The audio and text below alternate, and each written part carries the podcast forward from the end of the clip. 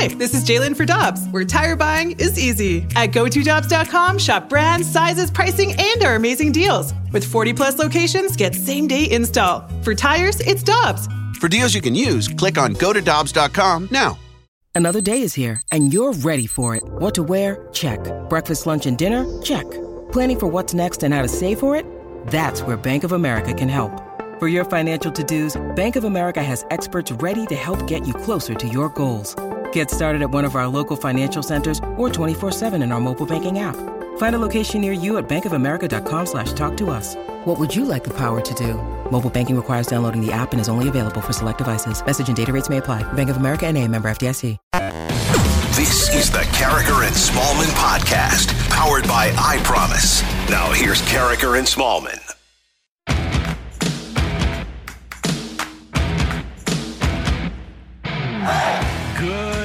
Everyone, and welcome to Carriker and Smallman on 101 ESPN. It's coming up on 7:01. Your time check brought to you by Clarkson Jewelers, an officially licensed Rolex jeweler with Michelle Smallman. I'm Randy Carriker. Great to have you with us. Good morning, Michelle. Good morning, Randy. How are you today? I'm doing great. You had a great golf event yesterday at Family Golf and Learning Center. How'd that go? It was wonderful. They had a celebrity closest to the pin challenge on their amazing golf simulators that they have out there. The facilities are absolutely stunning, Randy. We need to get out there. We should have a show meeting at one of the golf simulators. That's a good idea. That's my proposal. But they had a star-studded lineup. You had Carolyn Kendall Betts, you had Kalia Collier, Darren Pang, Chris Pronger, and Ozzy Smith. And we had talked about it on the show yesterday. You had your money on Pronger. I did. Who had a great showing. But the wizard, Randy, walked away with bragging rights. And I took Pronger by a nose over Ozzy. And Ozzy is unbelievable. And so I'm not surprised that he came away with a victory. You should have seen how good each one of these contestants was. Carolyn Kendall Betts started things off with an unbelievable shot. And she was in the lead for a while. And it was just each person that went up there had a shot that you thought, okay, they might take this thing. It was really competitive and really great. And I just encourage everyone to go out there. And it really doesn't matter what level your golf game is at, what your skill set is. They can give you lessons. They have heated bays at the driving range. You could do the golf simulator with your family. It's a really, really special place. It's Family Golf and Learning Center. We have Blues hockey tonight. They're in Vegas to take on the Golden Knights. 7 o'clock with Alex Ferrario in the pregame show. 8 o'clock, puck drop. Chris Kerber, Joey Vitale will have the call, and it's the first time the Blues have an opportunity to play against Alex Pietrangelo, our Blues insider from The Athletic. The one and only Jeremy Rutherford talked to Petro about the game and asked about whether or not he's nervous to play against the Blues. You know what? A lot of people have asked me if I'm nervous and all that, but I think I made the decision, and I think if it was something that was like a trade middle of the season and I wasn't expecting it, I think maybe it'd be a little bit more difficult. But going into the process, you know, we kind of wrapped our head around it once it actually happened, so we're comfortable with it. And I'm sure it'll be a little bit strange tomorrow, but again, I said yes to the guys asked me. I was like, listen, eventually I got to play them, and I was just doing 8 times in 1 year and get over it. I would think that'd be, especially with the bond that this particular group has, with Petro winning a cup with most of these guys, it'd be a little bit nerve-wracking. I was thinking about this last night. If you were the athlete that left a place where you had great success, you were a leader, you were synonymous with that team and that sport and that community, and you left, would you rather have it unfold the way Alex Pietrangelo's did or Albert Pujols? Where with Albert Pujols, there was such time in between when he left and when he returned that there weren't any weird feelings. It was just appreciation for him and what he was able to accomplish in St. Louis and what he meant to the community. Whereas with Alex Pietrangelo, it's immediate. It's early in the season, right after the decision was essentially made. He's coming in with a team that is a direct threat to the Blues. That's the key, their arrival. Yeah, so I don't know which I would prefer. I almost lean towards Petro just to get it out of the way. Yeah, I'm with you. And by the way, for all of our consternation about the Blues, they win tonight. They're within a point of Vegas for first in the division, in the Honda West division. So we think it's bad because of the back end of these 2-game series have been so bad. But if they can just get one here, then all of a sudden we're feeling good. And then we have the second game of the series. Yeah, I was going to say we feel good until tomorrow night. But that's why the consternation exists, because the first game's efforts and skill is not matching up with the second game. And if that's a trend that persists, you won't have to be worried about catching Vegas. No, not at all. Baseball. The Cardinals are supposed to start spring training in Florida in mid-February, a little less than a month, maybe 3 weeks from now. Yesterday, the Cactus League in Arizona asked Major League Baseball to delay the start of spring training. They sent Commissioner Rob Manfred a letter asking for the delay because of the COVID-19 pandemic in Maricopa County in Arizona. That's according to multiple reports. And, Michelle, you would have to think that if the Cactus League has to delay the start of spring training, that the Grapefruit League would follow suit, because 15 teams play in each spring training locale. I would imagine that they would both do it in concert with one another. But this one was difficult for me, because while I do understand the thought process behind pushing things back a month, especially because where they're intending to go is a hot spot and we're still in the middle of a pandemic, the argument on the other side is that other leagues are playing right now and are figuring it out. And as much as I love baseball, I hate the posturing back and forth. I hate the negotiating tactics, the things that get used as leverage between the players and the owners and the scheduling and all of this stuff. And I see this and what we're going to discuss about the DH and expanded playoffs and all of that just trending in another bad direction for baseball. Yeah, but this is the cities, though. This is the 8 cities that house those teams and the governments. I think it is one thing if it's players against owners. But when you've got the league's executive director, and this is a money grab for Arizona. This is probably their most lucrative thing for these individual communities.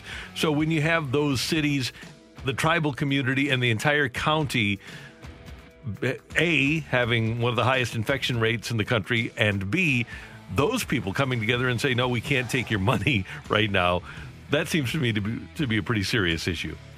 But do we really think a month is going to make that much of a difference? You would hope so. And especially down there, you've got so many old people. Hopefully Arizona would have more access to vaccines than a lot of communities would. But yeah, I think things are coming down. I don't want it to happen. I don't want this thing to be delayed. But I can see why Maricopa County would want to do it, because they want to get as many people into the stands as they possibly can. And it's possible that baseball will get all of their players down there anyway and say, no, we aren't going to listen to you. We aren't going to have any fans. We're going to do what we did last year during the season. Right. We're going to have social distancing, and we're going to get our season started on time. But they'll have to do it, obviously, with the objections of their home cities in place. Meanwhile, as you mentioned, Major League Baseball's Players Association rejected the Universal DH and the expanded playoffs for 2021. Major League Baseball Players Association turned down the proposal, and ESPN reporting that NL teams that have used the DH when playing in AL parks since interleague play started in 1997 would continue that format rather than having the DH like we did last year. I guess the players think that this is a really important thing for the owners. If the owners, the National League owners, don't have the designated hitter, their rosters are going to be less expensive. They're hurting their own cause. They're hurting their own constituency by turning this down. Because then you have baseball players who don't have as many options. If you were going to be a DH, your pool of potential suitors is smaller. Right. So you hurt, as you said, your own people. Yeah. If you're Marcell Ozuna, if you're Nelson Cruz, and you see your own union doing this, saying, okay, you're going to take away half of the teams that can use me, I'd be pretty ticked off. Few things in sports make me as mad as the fact that we still have not settled on one universal rule for baseball, that this DH thing is still a conversation in 2021. It's ridiculous. Nobody ever accused Major League Baseball of being the brightest bulbs in regards to packaging their product. They just continue to get in their own way. It really bothers me. And I liked the expanded playoffs, but not having expanded playoffs now, that hurts the owners. I don't know what the owners are going to give up to get the expanded playoffs, but they've already signed the deal. That's a problem that they have. They've already signed the TV deal for expanded playoffs. So I don't know what they give up that makes the players say, okay, well, I'll take that in exchange for expanded playoffs. Yeah, I wonder what they're going to put on the table. It just is so apparent that both sides still have negative feelings towards one another and that it's not getting any better anytime soon. We had the rare Yankees-Red Sox trade yesterday. Adam Ottavino, the former Cardinal first-round draft choice, goes from the Yankees to the Red Sox for minor league right-hander Frank Herman and a player to be named later or cash. So that's the deal there. And yesterday, the official announcement by the University of Missouri that they have hired former Arizona Cardinals head coach Steve Wilks as their new defensive coordinator. Here is head coach Eli Drinkwitz on how he was able to get Wilks to come. I think we're all looking for the right opportunities. You know, for us, core value number 4 is enjoy the journey. You know, football is it's not really a destination-oriented business. It's really about the journey, being on the journey with people that you really care about, being aligned. Alignment is, to me, the greatest indicator of success. Can we all be aligned in our core values and our goals? And so just really tried to share with him what our vision for Mizzou football is and what our goals are on a daily basis and how we go about accomplishing those goals. And I think those resonated with both of us on what we think is important. And, ultimately, Coach had a lot of opportunities, a lot of different places that he could have ended up being. But I think the opportunity to be at Mizzou, to get into the best college, get into the best conference in college football, and to establish himself here as a great defensive coordinator, I think is just going to open up a lot of doors for him in the future. And by the way, he did say, and we're going to talk to Coach Wilks at the bottom of the hour. He talked about how he wanted to be at a place where he could be for a while because he was one and done in Arizona, one and done in Cleveland, and he wanted to get to a place where he could stay for a while. Hopefully that means Coach Drinkwitz is going to stay for a while as well. Yeah, that's a good point. Because that's a concern, I'm sure, for Mizzou fans after he had the success that he had this season. I'm sure a lot of people paid attention to what Coach Drinkwitz is building at Mizzou and are viewing him as a potential candidate to poach for bigger programs because that's how these things happen. And Eli talked about Mizzou's core values, and that always brings back the 4 pillars. Oh, man. Congratulations to Spags being in the Super Bowl. The 4 pillars: faith, character, core values, team first. Good job, Randy. Thank you. I remember the 4 pillars. I interviewed Chris Long for my podcast, and I don't think he could remember all 4 of those. But he also said that there was they had a backpack with different sayings on it, that there was a lot of sayings and a lot of acronyms going on during the Spags era. A lot of stuff, yeah. Except for winning, yeah. The greatest one the Rams ever had when they were here was when, and I brought this up before, Bulger was the quarterback, and he's not the most dynamic personality. And Linehan was the head coach, and there was no personality. And they've got this TV campaign, I believe. And you're supposed to have the fans saying, I believe. So you've got Bulger, I believe. And Linehan, who was just as dry as could be, I believe. Really selling it, Did they play that on the Jumbotron? They had TV spots. It was a TV campaign. Oh, man. Brutal. I believe. No one believed. No one believed. Coming up on Carriker and Smallman, tonight will be the reveal of the 2021 Major League Baseball Hall of Fame class. Who would Michelle and I put in? And we want to hear from you with the mic drop feature, the Rhino Shield mic drop, or the Air Comfort Service text line, 65780. Of the group that is eligible to go in, who would you vote for and who would you keep out? It's next on 101 ESPN. We're right back to the Carriker and Smallman podcast on 101 ESPN.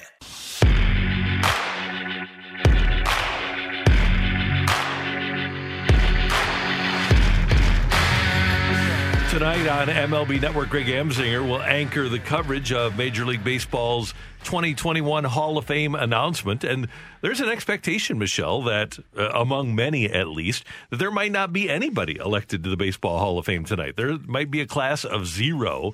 And of course, you have last year's class that would go in for 2021, the 2020 induction group.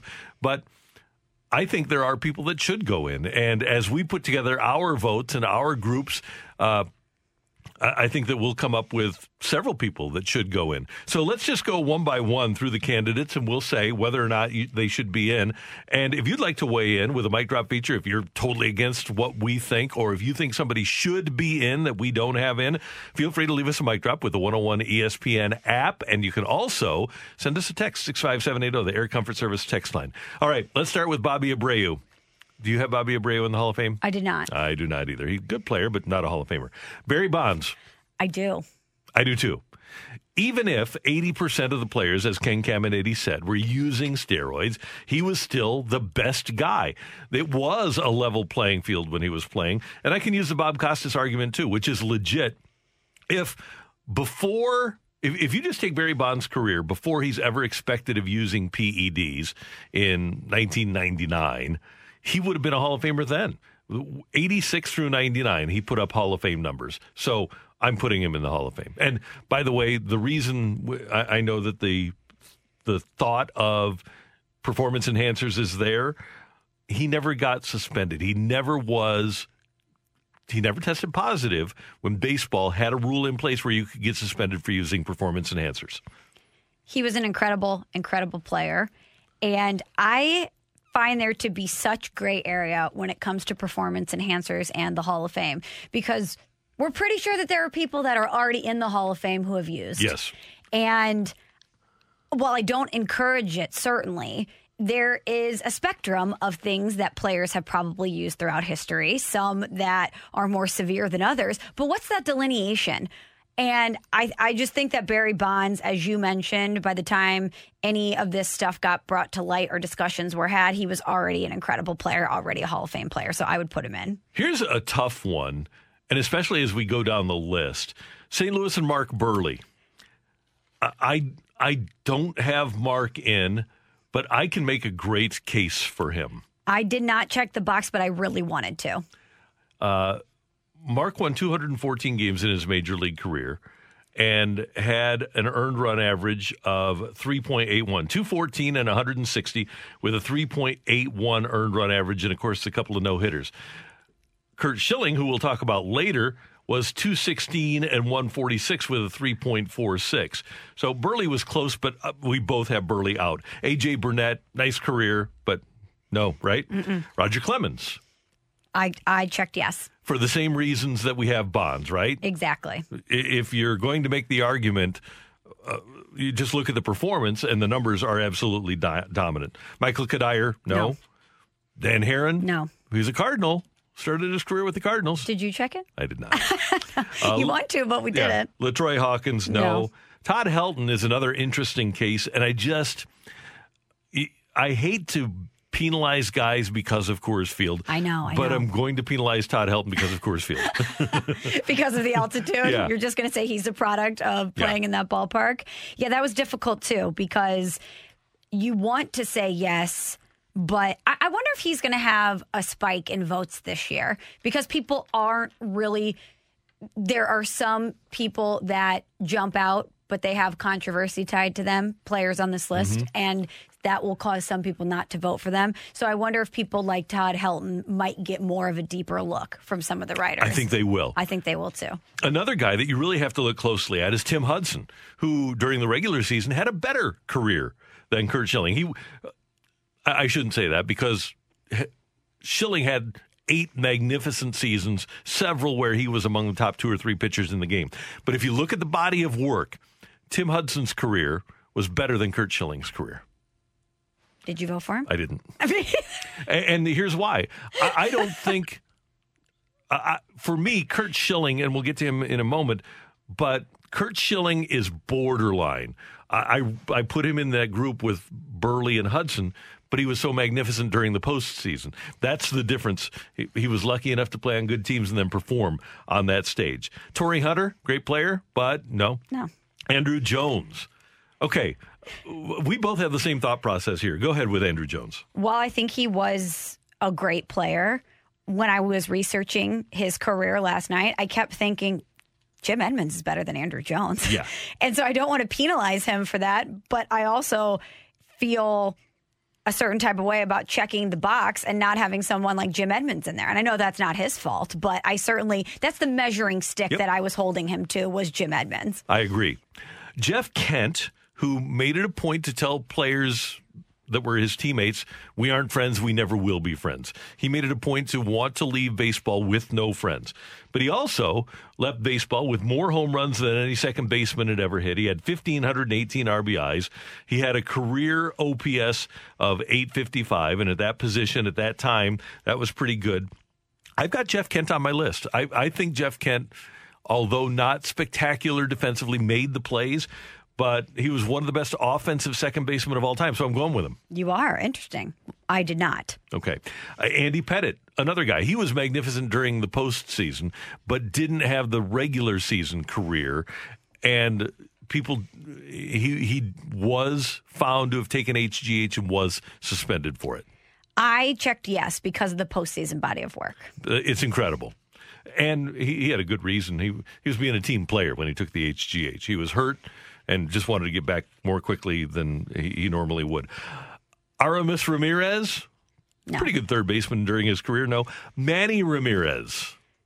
This might have been the most difficult one because he was popped. Yes, he was. And we were talking about this prior to the show. You want to check yes because of the performances, even though he got popped for using enhancers. But to your point, there was a rule in place at the time. And do we penalize him for taking enhancers or do we penalize him for being stupid about it? Because that's what it really comes down to. Yeah, and I'm penalizing him like I will A-Rod and Ryan Braun for being stupid. If you got suspended when there was a rule in place and you were definitively cheating, then I have a right to keep you out. And so that's where I am with Manny. And by the way, he was taking like some pregnancy diuretic or something. It was to cleanse the system. But yeah, Manny cheated. I thought a lot about A-Rod when I was looking at the case for Manny because it's going to be difficult with Alex Rodriguez because of everything that happened, because of the scandal and the way that it all went down. It was very messy. However, if I look at him as a baseball player, he's certainly a Hall of Famer. No doubt. Yeah. And it's hard to distinguish all of these factors. I feel for the writers because it is a very difficult web to untangle, to determine, in some of these cases, Manny Ramirez being one of them, what is real, what is not, right, and what you want to penalize and someone for. That's why, for me, it's pretty simple. If you got suspended when it was against the rules, then you don't get in. But if you didn't get suspended when it wasn't against the rules, you're okay.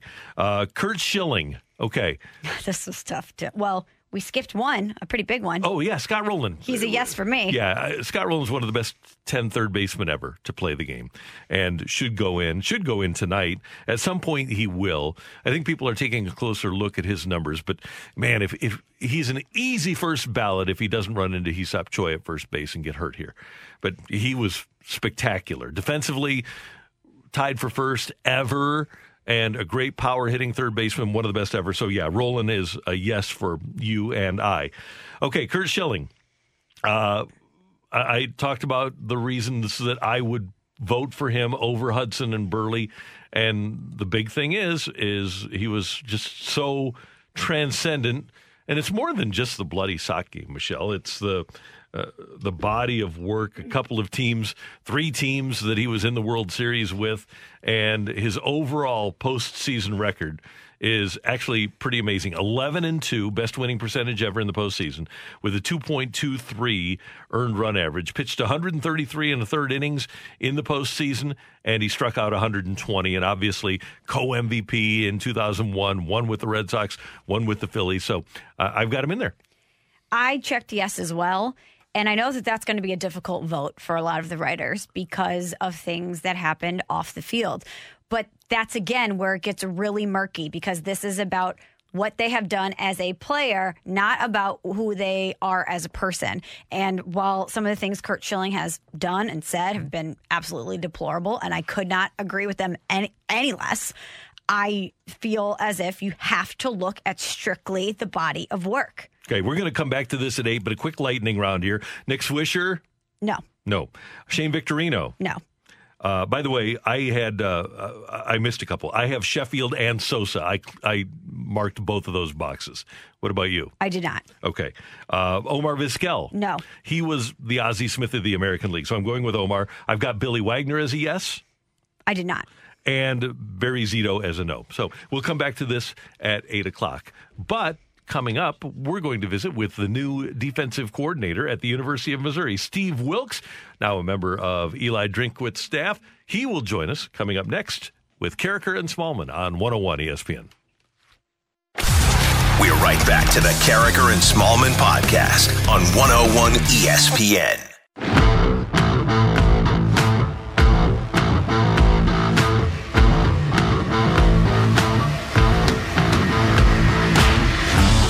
Michelle Smallman. I'm Randy Carriker. Carriker and Smallman on 101 ESPN in St. Louis. And we head to the Brown and Crouppen Celebrity Line. And we're happy to be joined by the new defensive coordinator at the University of Missouri. Steve Wilks was introduced in a virtual press conference yesterday. Coach, it is great to have you with us here in St. Louis and in the state of Missouri. How are you doing? I'm doing well this morning. I hope you guys are. We are. Thanks for checking in. Hey, I want to start with this because you're a grad of Appalachian State. You played there. So how aware of Eli Drinkwitz were you? Very aware. Just being an alum there, I stayed heavily involved with the program, particularly being there in the Charlotte Panthers for years. So when Eli got the job, I reached out to him, welcomed him to the family, and we just started building our relationship from there. Steve, what was the most attractive part of this Mizzou program for you? I think it started with Coach Drink. Just his core values was aligned with mine. And I felt like what he was putting in place for us, the culture here and the people that he had on staff, who many that I know, and just the season that they had last year, you know, with everything that was going on with COVID and all the obstacles, you can see that he definitely came in and had an impact early on. So, you know, it's with me, it's always just really trying to surround myself with positive people, a good program, good organization that I feel like is on the incline, and that's why I came here. Steve, how much did being able just to settle down for a couple of years play into this? You spent 5 years with the Panthers, but then 17 with the Panthers, 6 years with the Panthers, but then Arizona for a year, Cleveland for a year, out of football in 2020. What about the ability just to settle down at a place for a while? It's great, and that's one of the things that I was looking for. Really, you know, with me and my family, I took 20 off just to really to reflect, recharge, and to spend time with them, but also just figure out exactly where I want this next journey to go. And that was really one of the main things that I was looking for, just some stability, again, with a good head coach, a good organization and program. And I'm ecstatic, man, just to be a part of this Mizzou family. Steve, you've been at the pro level for quite some time. What do you think is going to be a difficulty for you, if any, in making that transition back to collegiate football? Everything with me starts with relationships and any facet of life. And I've always been able to build those relationships with players and coaches alike. So I don't think there's going to be an issue there. Many have talked to me, you know, with the process. Like, man, is this what you really want to do? And without a doubt, it is. You know, recruiting is not an issue to me. I like the mere fact of the challenge of competing, going into these high schools, into these homes, and trying to get the best players in the country to come to Mizzou. So I'm excited. I haven't coached a position, and as you're talking about head coach, coordinator, and sitting out in 20 in like 3 years. So these guys are in for a rude awakening. Steve Wilks, the defensive coordinator at the University of Missouri, with Michelle and Randy on 101 ESPN. Steve, you spent 3 years with Lovey, and we had the pleasure of spending 3 years with Lovey here when he was the defensive coordinator of the St. Louis Rams. And it always struck me whenever Lovey would be asked, hey, what's your goal on defense? He said, our goal at the start of every play on defense is to score, which I thought was so unusual, but also so cool. How much of your defense is taken from what Lovey has, philosophically? Well, I can sum it up in this right here. If you were to see my license plate tag in North Carolina, it says score on D. That has always been my mantra and mindset with the foundation that I got from Lovey is that fundamentals and technique is always going to overplay the scheme. You know, we're going to make sure we put our guys in great position to be successful. But most important right here, we have a mindset of ball disruption, taking the ball away on defense and scoring. So when you look at my history with Lovey, San Diego, particularly in Carolina, you know, that's what we've been known for. And that's one of the things I look to bring here to Mizzou. Aside from Lovey, who are your big influences in coaching defense? Well, you know, definitely Lovey, Ron Rivera are the top two. When you look at the success that I've had with those two guys, you know, Ron and I had the number one defense when we were with the San Diego Chargers, and we always had a top defense in Carolina. So those guys are definitely at the top for us being influential in my career. Steve, you mentioned earlier what attracted you to this Mizzou position, and you talked about Coach Drinkwitz's personality. It's been a small sample size, but what's it been like to work with him? Because anytime that Randy and I have talked to him, he brings a certain energy to any situation that he's in. He does. And I said this yesterday, and I learned this years ago from Tyrone Willingham. You know, the speed of the pack is determined by the speed of the leader. And he has a lot of energy. You know, he leads by example. You know, I always like to surround myself with those kind of individuals because that's who I am, you know, and iron sharpens iron. So, you know, we've had great conversations, even when he came to pick me up on Sunday, just coming back on the plane, just talking about a lot of things of how we can improve, you know, just scheduling, you know, and trying to get the most out of these players. So it's exciting. The last time you coached in college football was back in 2005. What's the biggest difference between what you see now as you're getting back into it and what you experienced back in the mid-aughts? I just think it's just the social media. You know, that's the difference. I think when you get on the field, when you start talking about X and O's kind of things, is pretty much the same. But just the mass flux of social media and what these players are on and what they look at, these high school players, et cetera. So, you know, I'm in the process right now really getting my Twitter account, everything right there. So that's the exciting part about it, you know. And, you know, just a sidebar too, just when I was looking at this job, if people don't really look at it from a standpoint of the big picture. And, yes, I'm excited about Drink. And as a defensive coach, I'm looking at the players, but not only on the defensive side of the ball, I look at the offense. And I don't care what level that you're on. If you don't have a quarterback, you don't have a chance to win. And that was another thing that intrigued me because big picture-wise, you know, I'm very intrigued with Connor and what he has been able to do in a short period of time on that side of the ball. So all that had a factor in my decision. Okay, Coach, two more quick things. Number one, you come into the SEC, which is a different animal than the rest of college football. What's your impression, having watched the SEC for so many years, of the conference?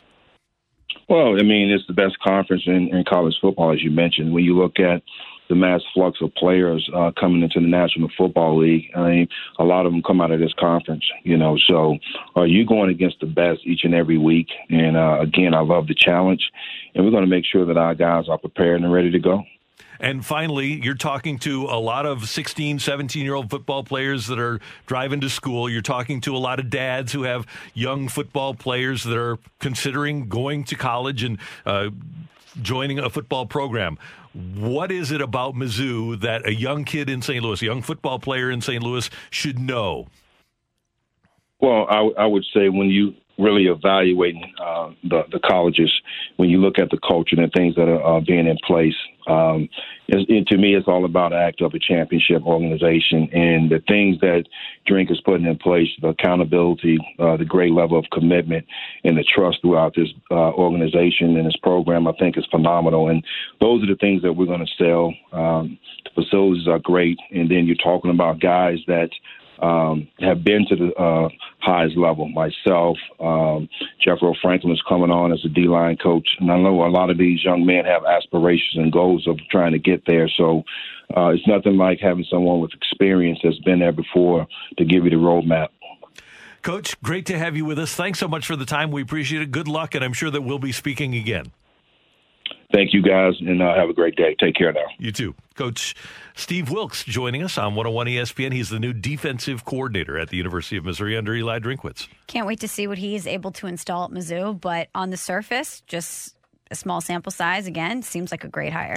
And I like that license plate. I do, too. Score on D. I also feel badly for some of those players. As Coach said, they're going to be in for a rude awakening now that he's back coaching a position. One thing about Lovey, and obviously he's taken a lot of what he does from Lovey Smith, those players are going to be well-conditioned. Yes. It's when Aeneas came here, and Aeneas was perfect for the Lovey Smith defense. He would pick up a fumble or intercept a pass in practice at the 10-yard line in practice and run all 90 yards into the end zone. Wow. And if he dropped an interception in practice, he was down doing push-ups. That's impressive. Yeah. And he was already an All-Pro. He would have been a Hall of Famer already. I'm thinking I wish that would have translated at Illinois, but... Yeah, no, not quite. That's Michelle. I'm Randy. Coming up, get your text into the Air Comfort Service text line 65780. We've got Take It or Leave It coming your way on 101 ESPN. We're right back to the Carriker and Smallman podcast on 101 ESPN.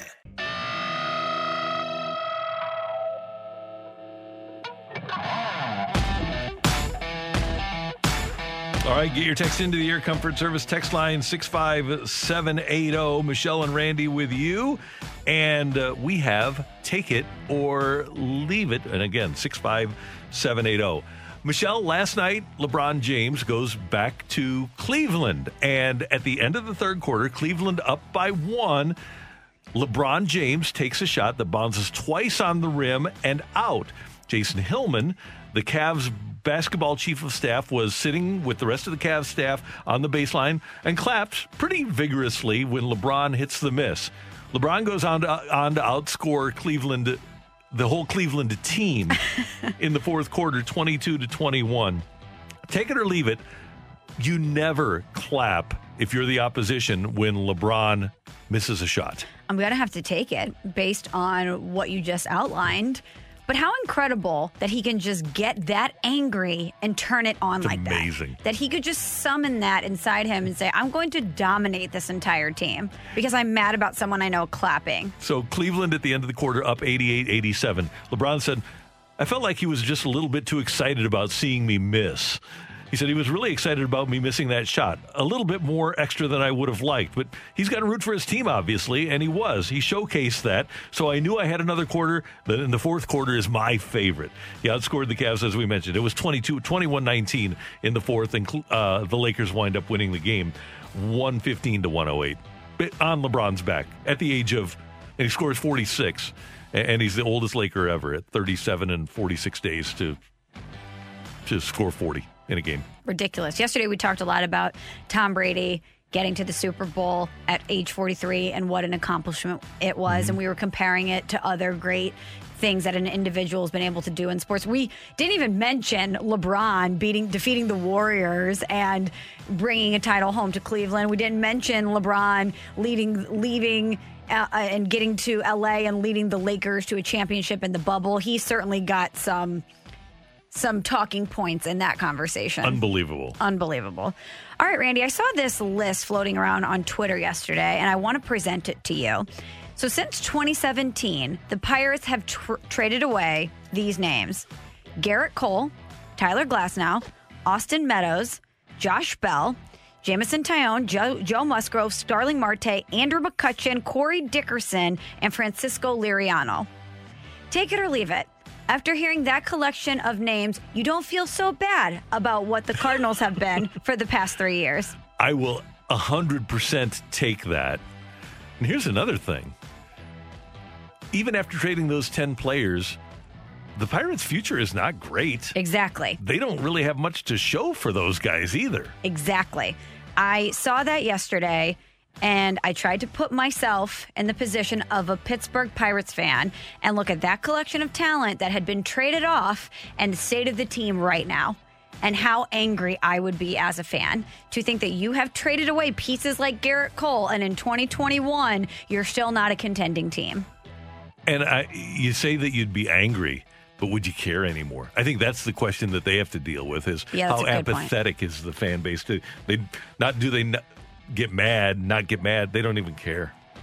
I wonder, especially in a town like that, when you have the Steelers who run things in a lot of ways. And the Penguins are always a Stanley Cup contender. I was going to say, and the Penguins are there too. So that's a really good point. But we do get in our feelings and in our emotions about the Cardinals, and rightfully so. The standards are different here in St. Louis. That is an understood component of this.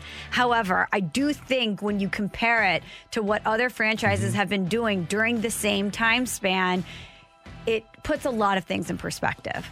And I'm not making excuses for them because they could still improve upon a lot of things, but at least you're not in the position of a Pittsburgh Pirates where you have nothing to show for trading away these pieces. Well, and the interesting comp is that in Pittsburgh, their Cardinals are the Steelers, who don't go out and spend big money in free agency. They build through the draft. They develop. They expect them to go to the Super Bowl every year, and they haven't been back to the Super Bowl since 2010. For the Cardinals, it's 2011. So they're probably feeling about the Steelers the way we feel.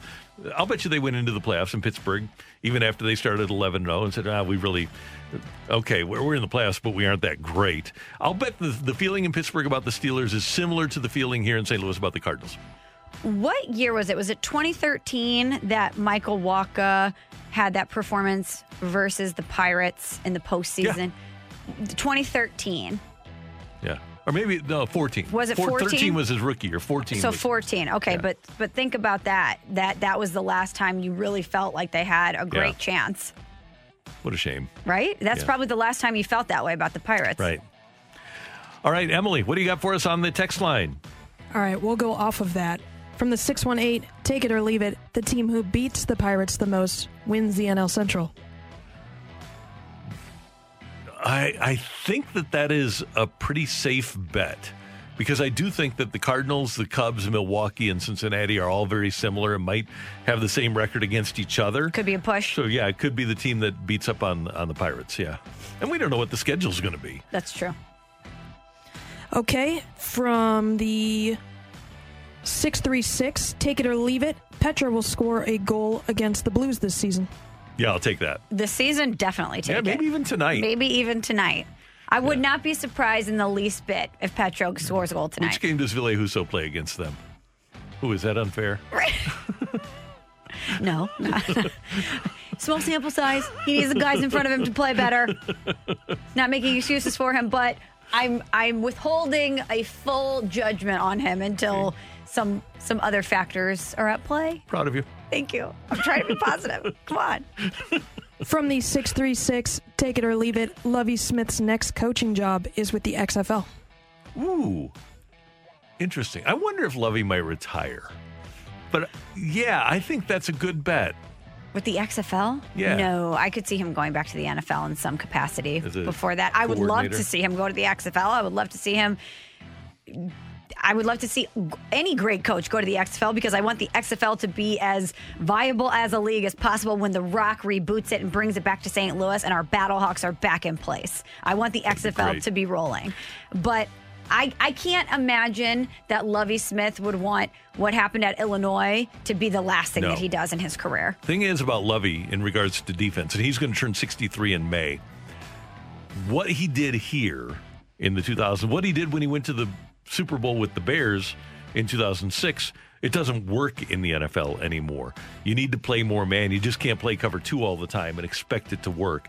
So he's going to have to adapt and come up with some different and probably more complicated schemes. For example, if he were with the Bears now, probably one of the reasons he got fired by the Bears is because a guy like Aaron Rodgers would just eat him alive, finding the open spots in his own defense.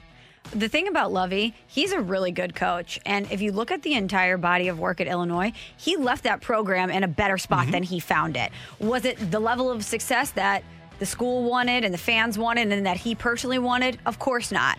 But that's a really difficult job. We've talked to a lot of people about why Illinois as a football program can't get over that plateau. It's a really difficult program to get up and running. I'm hoping that eventually it gets to that place, but he was in a tough spot there, and he left it better than he found it, and that's what I'll say about that. And the thing about Illinois, and I'm sure you feel this way as an alum, there have been multiple coaches that I've thought, okay, this is the guy. I thought Todd Beckman was the guy. I thought Lovey was the guy. I think Bielma is the guy. I think there have been a lot of coaches. Runzook. Yeah, where you think, okay, that's the answer, but they still haven't had the answer. Zucker had him going a little bit. Was Zuck the Rose Bowl coach? Yes. Yes, he was. I believe so. Yeah, that was, and not Turner. Turner, Yeah, Zuck was 08. That was the year that John David Booty, I believe it was, absolutely torched them in the Rose Bowl. Good times. Yeah. Good times. Okay. Take it or leave it from the 636. Brad Underwood's coaching seat is getting warm. No, I'm going to leave that. No, absolutely not. Do you think it is? No, they're going to be in the tournament. I was going to say they're going to be in the tournament. It's a pandemic season.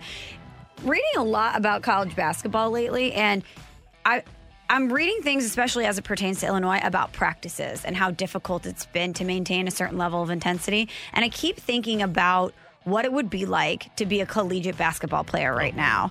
And you've had a lot of disruptions because of COVID, and you're in school, and there's all of these things that are working against you. And it has to be incredibly challenging for a coach to make sure that these players are first and foremost safe and healthy, and also still engaged, because you don't have the same level of camaraderie that you did. I'm sure that the players are connected, but the flow in which you hang out and the flow in which you practice, all of these things aren't the same as they used to be. So you're trying to manufacture energy and connection in a lot of ways. And here's how weird this season is, Michelle.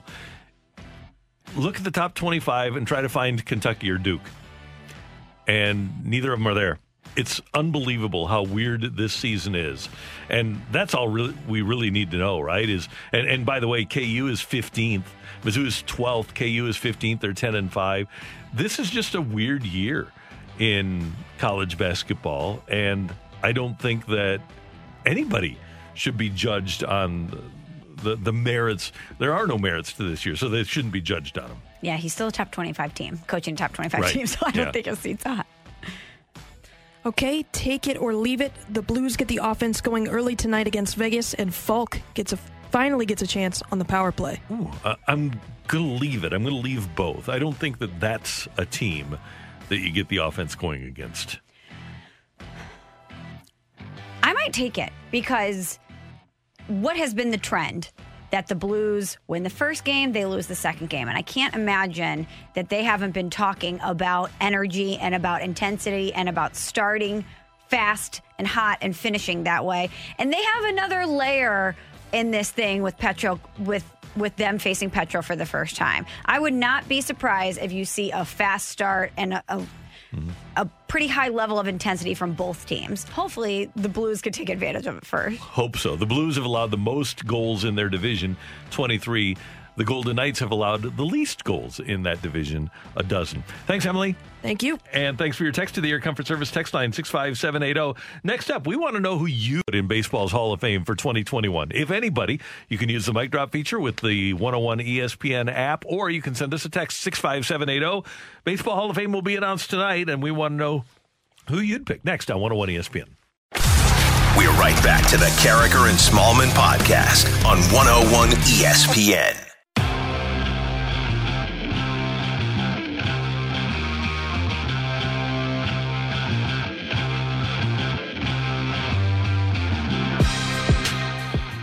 Your time check brought to you by Clarkson Jewelers, an officially licensed Rolex jeweler. Randy and Michelle with you, and baseball will announce its Hall of Fame situation tonight. I think it was Tim Kirkchen last week who said he thinks there's a possibility there may be no Hall of Famers for the 2021 class. If I were in charge and I just got to unilaterally put people in, I would have a pretty substantial class, because people like Bonds and Clemens have been waiting for a while. Scott Rowland would go in. Michelle and I are on the same page there. We differ on some. I wanted to hit on a couple. Number one, Omar Vizquel. And I mentioned he was kind of like the Ozzy Smith of the American League for a long time. 11-time Gold Glove winner, just a fantastic defender, and he elevated the position kind of like Ozzy did. And then Billy Wagner is, in my opinion, the best left-handed closer of all time and one of the top 3 or 4 relievers of all time. And there's no real good excuse for Billy Wagner to not be in already. So we want your text, 65780. We ran down the list. Mark Burley certainly is a borderline guy. You look at a Tim Hudson, you look at a Andy Pettitte, borderline guys. And for a lot of people, and obviously if Tim Kirkchen doesn't think that he'll get in automatically, Curt Schilling, a borderline guy, too. This one from the 217, Randy. You guys are going to punish, in air quotes, Todd Helton for being drafted and playing his career in Coors Field. High altitude or not, they're a Major League Baseball team, and they play by the same rules he should be in if the only reason you vote no is where he plays. Well, that's not the only reason, and I think we both admitted that it's kind of unfair that that's what we're doing. But the fact of the matter is he was a much better hitter at home than he was on the road. And I think it's fair to wonder whether or not he would have been if he plays in St. Louis or if he plays with the White Sox, would he have been the same hitter that he was when he played his home games at Coors Field? His career batting average at home, 345. His career OPS at home, 1.048. His career batting average on the road, 287. His career OPS on the road, 855. So he's 200 points lower in OPS, and his batting average, let's see, 97, 60 points lower, 58 points lower. Hit 142 home runs on the road in 1,052 career starts, 1,084, so virtually the same number of starts at home, 227 homers at home, 142 on the road. So it's not just that he played at Coors Field, because Larry Walker, I think, is deservedly in the Hall of Fame, right, but his road numbers away from Coors Field were Hall of Fame worthy, and I just don't think Helton's are. This is an interesting text from the 314, Randy. It says, honest question. By electing controversial people, do you not feel you're contributing to a societal problem of not holding people accountable to what is right and or wrong because sports should be separate? I think that's an interesting and a great and legit philosophical question. And we just can't. Our texter is 100% right. We can't separate sports and the real world anymore. And clearly, a guy like Curt Schilling is a polarizing, many would say divisive guy, and he does have to make a speech at the Hall of Fame. Doesn't have to, but will. Mm-hmm. And I would think that the concern of many, especially those with Major League Baseball in the Hall of Fame, would be that he would make a polarizing and divisive speech. So, yes, I think that being apolitical probably benefits a baseball player, and having some outspoken views like Curt Schilling does probably hurts him. And in regards to the question, yeah, you don't want our society to be polarized any more than it already is. Could a Hall of Fame speech by Schilling cause problems? And go back to Michael Jordan's comment. Well, Republicans buy sneakers too. If you're baseball, why would you want to, with the feelings of one Hall of Famer, potentially drive away a group of people? It's difficult for me, because while I certainly do not condone the things that Curt Schilling has done or said, or agree with him on really anything, my moral compass and my barometer of what I'm willing to stand for and not is likely different than yours, Randy, as is each writer who's voting on this. And I think it's a very slippery slope when the goalpost keeps moving. Is what Curt Schilling did off the field too much to not get him in the Hall of Fame? Well, what about this player or that? You're going to have allowances for some players based on off-field activity that you aren't going to give for some. And that's where I think it gets really, really tricky, because it's already difficult enough to try to discern from the numbers alone if a player is a Hall of Famer or not, let alone taking in all of the things that these players have done. Not to mention, some of the guys that are in there and that will get in there aren't angels themselves. No, that's true. And by the way, there are a lot of people that agree with Curt Schilling. And yeah, you can look all the way back to Ty Cobb and some of the other people that are in the Hall of Fame, and they had sketchy backgrounds away from the field. I think for baseball, it's probably, if you asked Rob Manfred in a private moment, it'd be more about revenue than anything else. Do you want to take that chance of driving potential merchandise and ticket buyers and viewers away because of something that's said by one of your people? But that's also unfair too. It is. I don't like that answer either. No, because what if he was clear? What if there were no questions and he had the same numbers as Roger Clemens? Where do we draw the line here? That's a great point. I don't know. And like I said earlier, a lot of the people that are already in and that will get in the future, things are going to come out about them. Mm-hmm. Not everybody is squeaky clean. And who am I, if I'm a voter, to say your viewpoint and what you have said is something that's going to be held against you But what this player has done that might not have seen the light of the public, but that I know that he's done in the darkness while he was playing or potentially now, but because it's not public and it's something that I personally am willing to absolve, then we'll go ahead and vote him in. I don't think that the morality barometer should be brought into this at all, even though I don't agree with him at all. It shouldn't. But the luxury that the people that are voting have right now is they can always say, I think he's borderline. I didn't think he was good enough. Ultimately, though, with as vocal and as polarized as our society is, there's going to be that player at one end of the spectrum who is a clear Hall of Famer that's going to pose problems for the people that are voting. What about this one? 31 from the 314. Hit us up on the Air Comfort Service text line 65780. So you guys want to let Bonds and Clemens in because they were better cheaters than Manny and A-Rod? That seems a little hypocritical.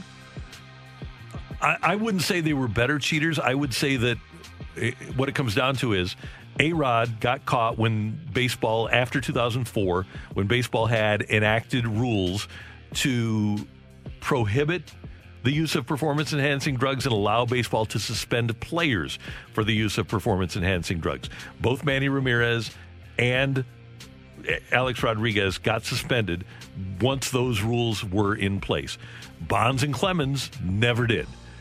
As far as baseball is concerned, those two never, clearly neither were suspended, but even though they've been kept out of the Hall of Fame by the writers, according to the baseball rules, they never cheated because there were no rules prohibiting what they were allegedly doing. And they didn't have testing, and it hasn't, since they started testing, it hasn't been proven that they were using, and they didn't get suspended. So actually, I'm going by rules and no rules rather than having a different set of rules for both. Yeah, you're looking at rules that were actually in place. Yeah. David Ortiz is going to be an interesting case. I think he's easy. You think he's in? Yeah. And he was on that list. There were like 103 players that were alleged to have tested positive in 2003 when the rules came into play. And Manny was on that list, and Sammy was on that list. But I think that Big Papi, number one, again, was never suspended. And I think for whatever reason, there's so little suspicion of him that I think he goes in easily. Which I'm surprised. Me too. Because having his name on the list, seeing what he's done, he was just so adored by so many people that that's why I think his case is interesting, because had it been another player who wasn't as beloved as Big Papi was, I think there would have been a bigger microscope on his name being on that list and people digging into it. Sammy Sosa. Yes, that's a great point. Sammy Sosa's numbers were great, but he was not and is not a beloved figure. They were both on the same list in 2003. Neither were ever suspended, but Sammy's not getting in, and he hit 609 home runs. So, yeah, the writers, they have a tough time figuring this out. It's difficult. One more for you, Randy, from the 636. Players get suspended for PED use. Isn't that the punishment for the crime, or is it that Major League Baseball's punishment but the whole, or is that Major League Baseball's punishment, the suspension after they get busted, but the haul is the writer's punishment? Yeah, that's exactly right. And you may not have heard earlier, my punishment would not necessarily be for the use of PEDs. It would be for their stupidity in using PEDs and getting suspended when the rule is in place. But that being said, again, you have to draw a line, because I don't have any problem with Sammy Sosa taking advantage of what was available to him to make himself a better player, but he did break the rules by using a corked bat. So do I not vote for him because of that? Where do I draw the line? It's a difficult thing. I'm glad that I don't have to vote and make my vote public, because people would hate me. And by the way, Michelle and I will both run down our lists here for tonight. I voted for Bonds, for Clemens, for Kent, for Roland, for Sheffield, for Sosa, Vizquel, and Wagner. And you had somebody that I didn't, right? Andy Pettit. Yeah, and I did not have Pettit. So. And I was leaning Helton and Burley, but ultimately did not. But I think they're going to get, hopefully, a groundswell of support. And eventually get in. Mark Burley is one of the most underrated pitchers of all time. I know. I really wanted to vote for him. Actually, I'm actually regretting that I didn't. Yeah, well, you still can. You have until tonight. Okay. I have until the 9 o'clock segment. Yep. Coming up, a little game of What's Better on 101 ESPN. We're right back to the Carriker and Smallman podcast on 101 ESPN.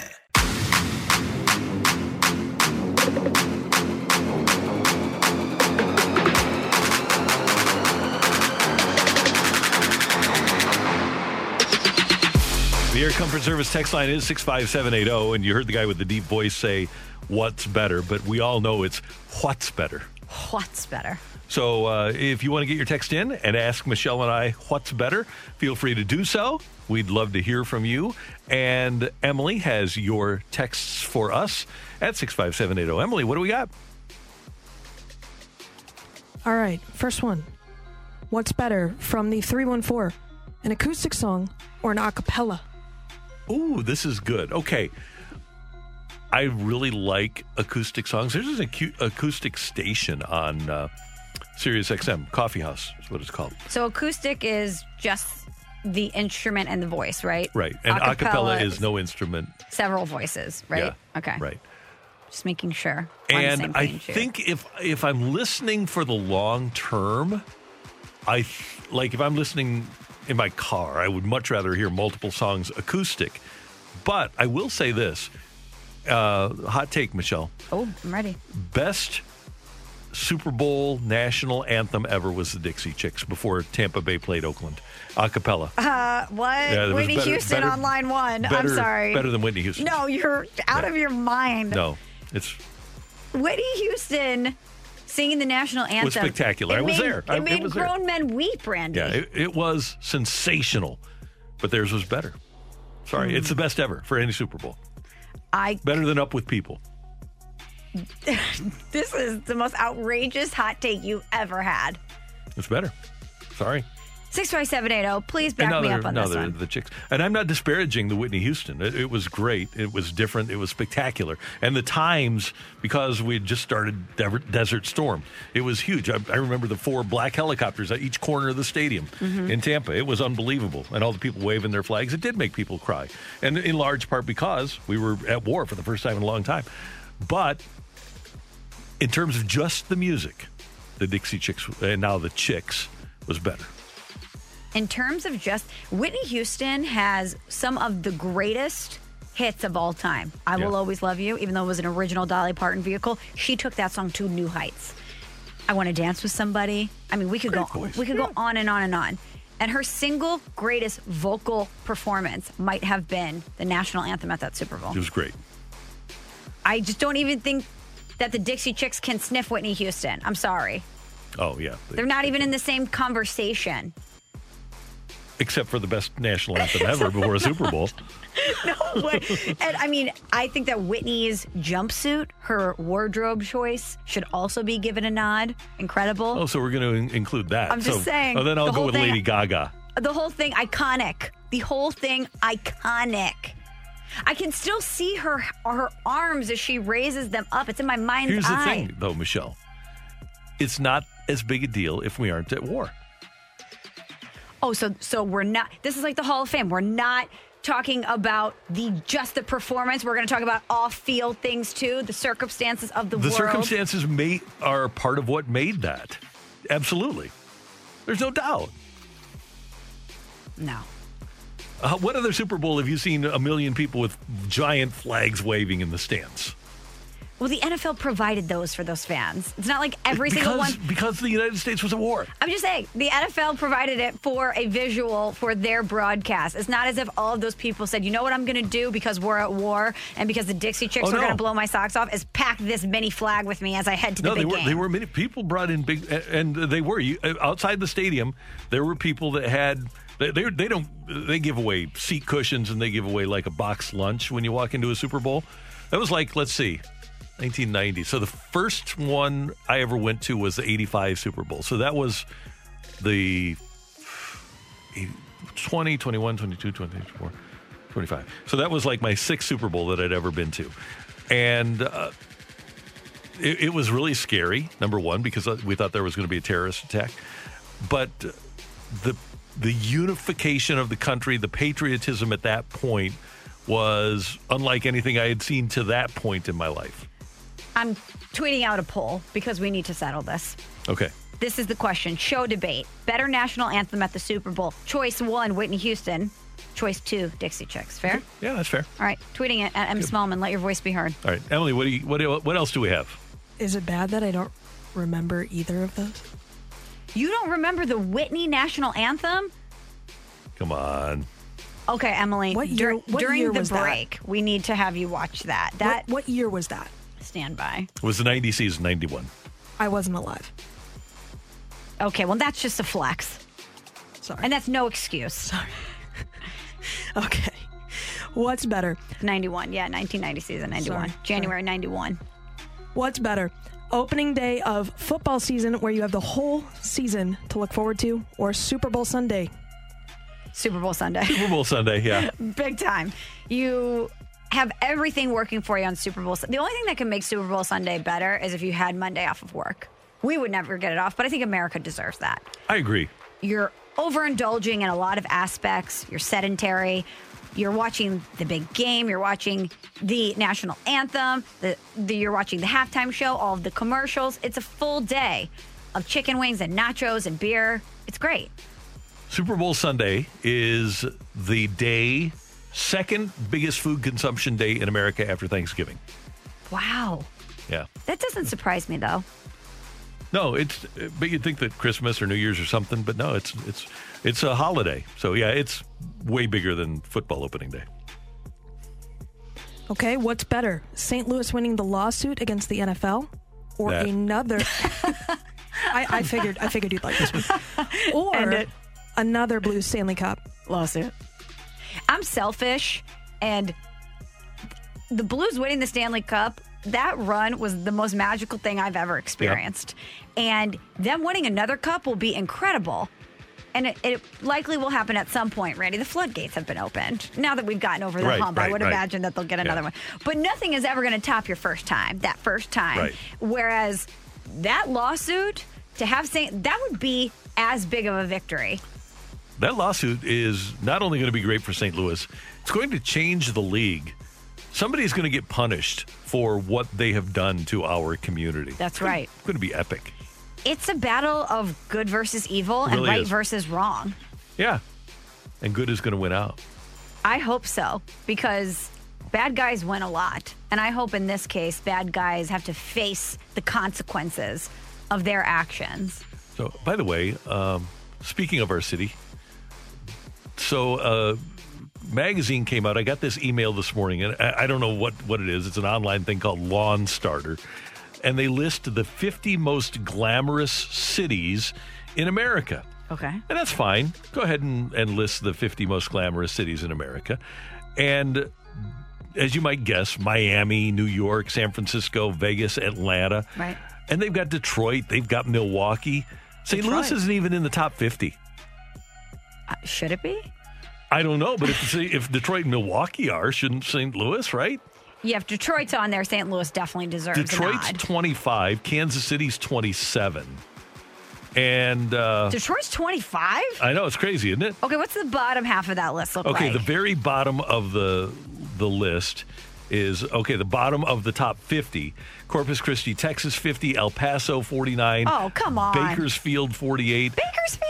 Wichita, 47. This is just blatant disrespect. Yeah. 46 is Fresno. 45 is Colorado Springs. Oh, well, Jacksonville, 43. Okay. Memphis, 42. This is a personal attack. Yeah. And Jacksonville, this is a personal attack. Louisville, 38. And St. Louis, Tulsa, 36. Tulsa? I've been there. I have too. That's the end of that story. I've been there. Massive McDonald's. I've been there. That's the end of that story. Yeah. Milwaukee was 31. I mean, Milwaukee's a good time. I'm not going to lie. It is. But I mean, I had still, a great time in Milwaukee. If Milwaukee's 31, St. Louis has to be in the top 50, doesn't it? Absolutely. I'm very pro-Wisconsin, but there's a lot of comps between Milwaukee and St. Louis. Yep. And as I'm going through the list, I'm saying, okay, I'm cool with this. Like, you know, Honolulu, Tampa, D.C., Boston, Seattle, Minneapolis. Cool with all of them. Chicago, Portland, Denver.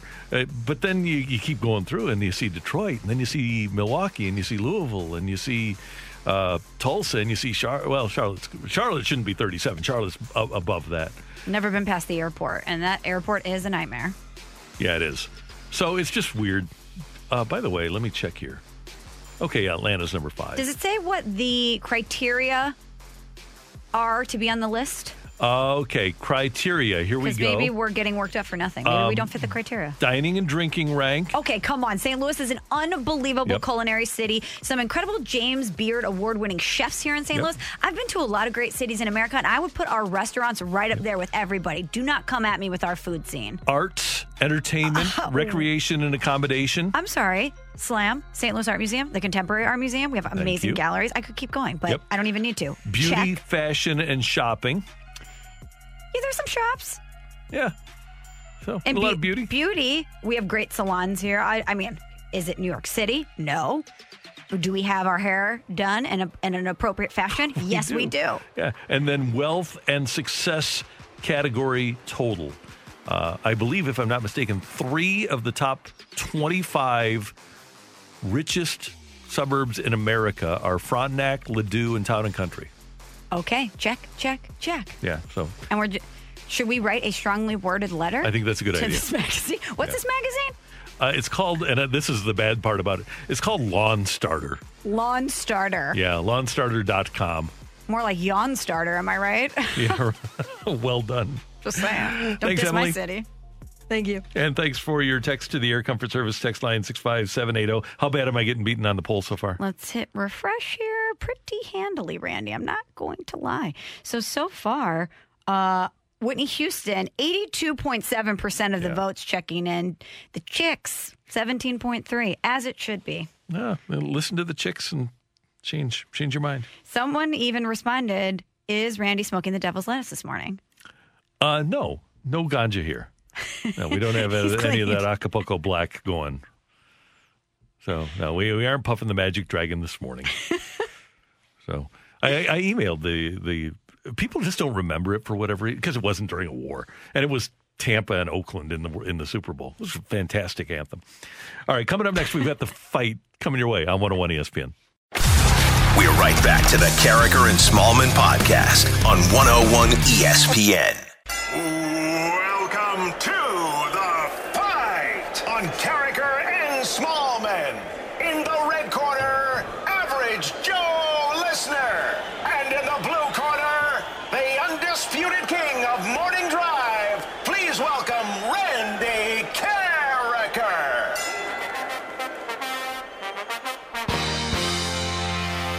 Welcome back to Carriker and Smallman here on 101 ESPN. We're late getting to the fight. Apologies to our contestant, Joey, but we had a pretty heated debate last segment about the greatest national anthem prior to a Super Bowl.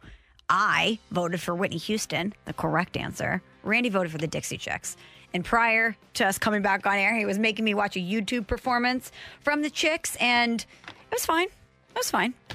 No Whitney. That's all I'm saying. It's no Whitney. But let's welcome in Randy's competition today. Joey is with us. Good morning, Joey.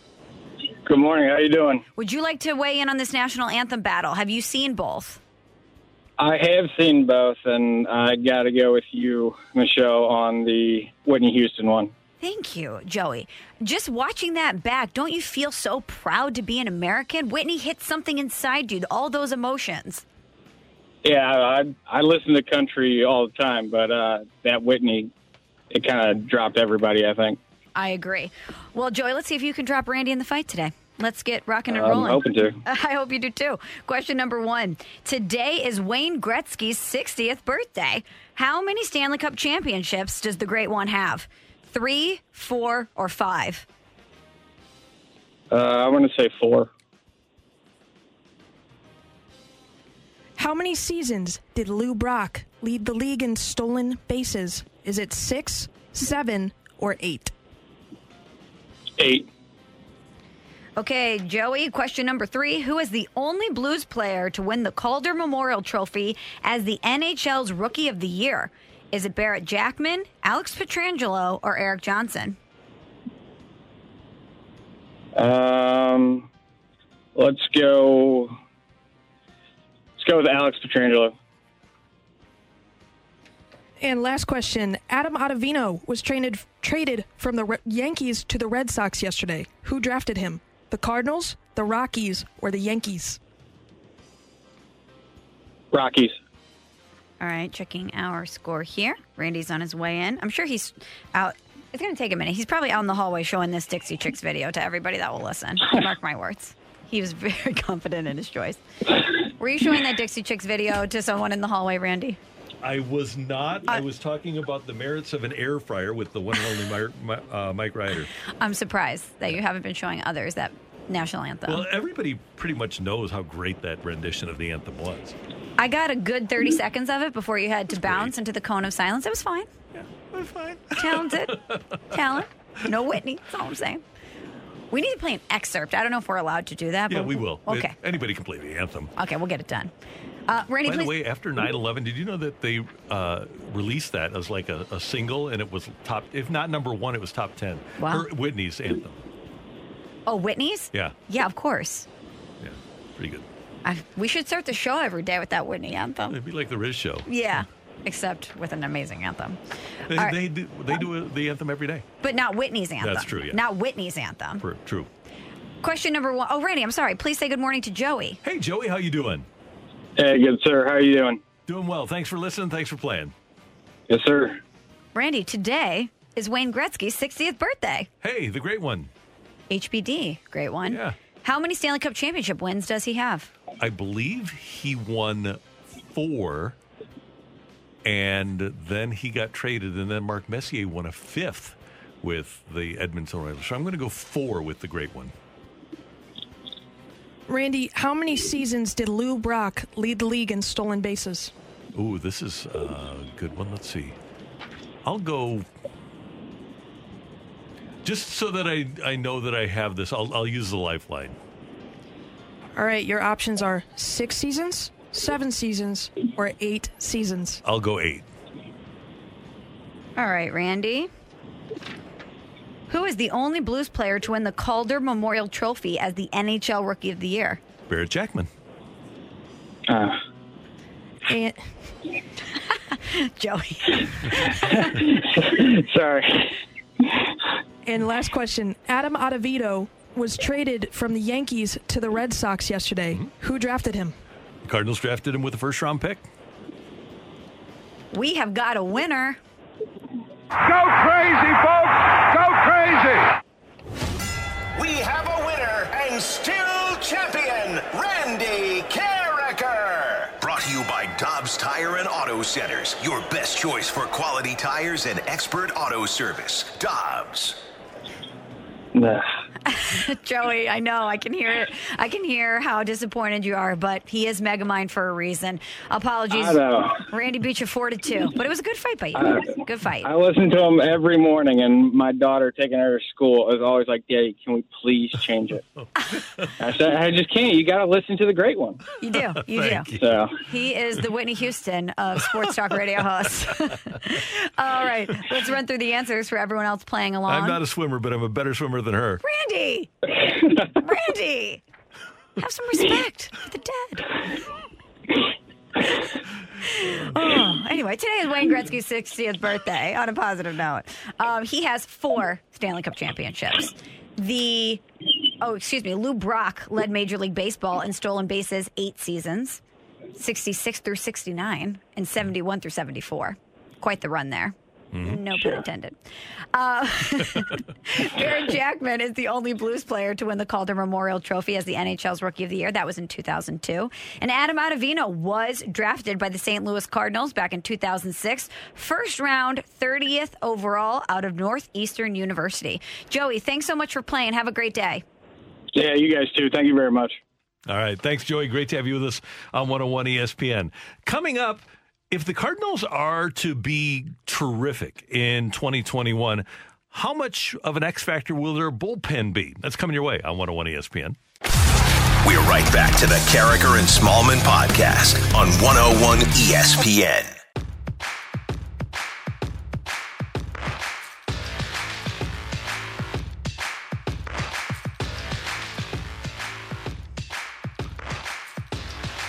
Michelle, we talk a lot about the Cardinals and their offense, but we really don't talk about their bullpen much. In the last 2 years, the Cardinals have had the lowest bullpen ERA in the division. The relievers' ERA 3.88, and that was sixth in Major League Baseball last year, in 2019. In 2020, their earned run average of 4 was 10th in MLB and 3rd in the National League. And they have the third most saves in the majors since 2019. And we know about all the arms, but I think we do tend to underplay, even with John Brebbia gone, the ability of this bullpen, which should be even better, I would think, with the return of Jordan Hicks. Absolutely. The bullpen has been a solid component of this Cardinals team for the past few seasons, Randy. But that's something that the team should be able to write in pen. Maybe not in Sharpie because injuries happen, but I would imagine it's not in pencil. You're going to write in pen that you're confident in your bullpen. When I look at X factors for this team heading into the 2021 season, as we've seen the past couple years, strong pitching can only get you so far. If the offense remains stagnant, if they don't see any sort of an uptick in offensive production, it's not going to matter how great the pitching is for this team. But the thing is, if you have a better chance of winning, obviously, if you allow 1 or 2 runs. Right. The Cardinals, the magic number is 4. When the Cardinals score more than 3 runs, their record is unbelievable. And when they score 3 or fewer, it's terrible. But I'm of the opinion that if the Cardinal pitchers perform up to what their level should be, and that rarely happens, is that you get everybody performing to their level. Right. If you can make it a 5-inning game with the number of arms they have coming out, you can play a lot of 3-2 games. And all of a sudden you can take that number from 4 being the magic number to 3, and you can win 3-2. 3-1, 2-1 games. That's what they're going to have to do to win. And I do think that when you look at the wealth of arms, especially if you get into the 8th and 9th with a lead, and you have Gallegos and Hicks at the back end of the bullpen, you're going to win a lot. But when you have those two and can add Ryan Helsley to the mix, and you can add, hopefully, Cody Whitley to the mix, plus you have Gallegos, Cabrera, along with Andrew Miller and Tyler Webb, those numbers, they don't lie. Those are real numbers. And getting Jordan Hicks back is going to be a huge part of it. But I do think that if you're looking for a reason that the Cardinals can succeed in 2021, the bullpen is going to be a massive part of it. Because we've seen the roadmap. We've seen them do this in seasons past. And I think that's part of what the Cardinals are banking on and with their inactivity this offseason. Yes, they want to accomplish their goals of evaluating their talent internally and, of course, saving money during a pandemic year. But I think that they're looking at the success that they've had with their pitching, and they are looking at certain pitchers returning to form, whether it's a Miles Mikolas or a Jordan Hicks, and they're thinking our pitching has put us in a position to contend for the past few seasons, and if we can replicate that in any way and hopefully have some sort of a turnaround with the offense, we're going to be in a pretty good position, even if we don't make any moves or not. And yes, a lot of that is predicated on what's happening around the division, but I do think that this is the roadmap to their inevitable version of success. And taking everything else out of the equation, the biggest reason the teams win now is because of great bullpens. The Dodgers have a lot of great things going for them, but the main reason that they're really good is because they always have a good, solid, deep bullpen. And they added Mookie Betts last year, and that made a difference. When you look at the Rays, why were the Rays great last year? Because they had all kinds of different arms coming out of their bullpen. They had 7 different guys with 7 different motions and 7 different velocities, and they were able to be great. When you look at the Red Sox, when they won in 2018, as great as the starting pitching was, it was the bullpen that won it for them. If I were putting together a team, the first thing that I would do, and I'd work from the back, from the 9th inning back, I'd put together a bullpen. And I can get by if I have 8 relievers that can all pitch, I can get by with starters that are only giving me 4 or 5 innings. And then I can find a way to manufacture and make runs. But the hardest thing to find is a group of our arms, like the Cardinals have at the back end of the bullpen, that you can count on every single day.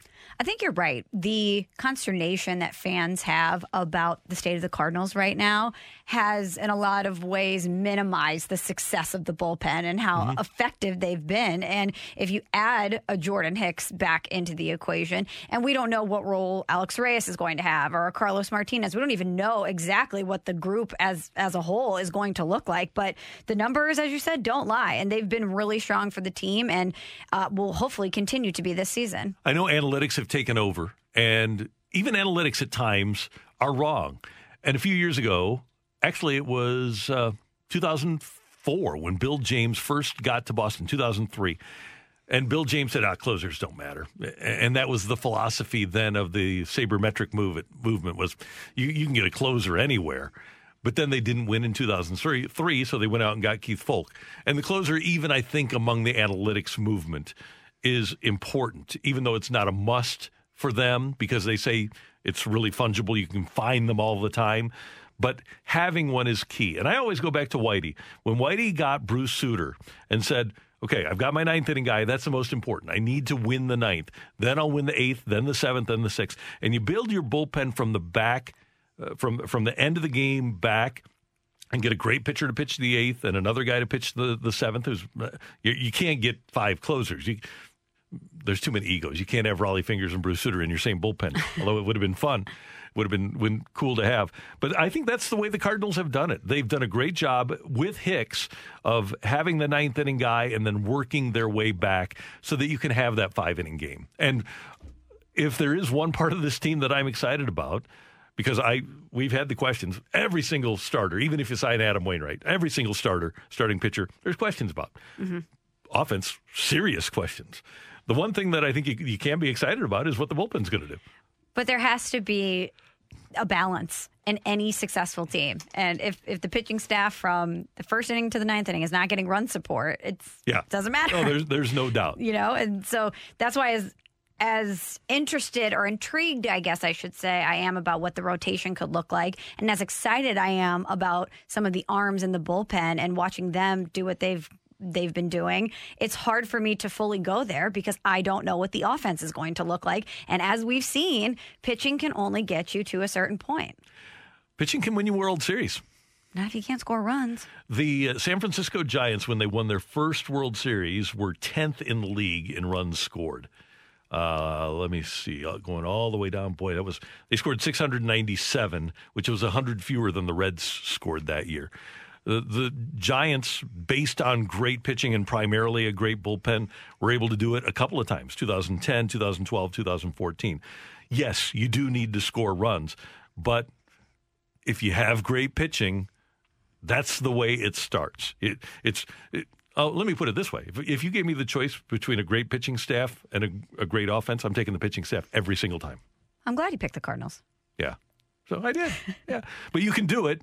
It's just you have to have the arms in there, and if you can find a way to manufacture runs like the Cardinals did 2 years ago, not so much last year, you can find a way to manufacture wins as well. That's Michelle. I'm Randy. It's good to have you with us on 101 ESPN. Coming up, we're going to go back to our Hall of Fame discussion and Alex Pietrangelo playing against the Blues for the first time. We'll hear some of what he had to say next on 101 ESPN.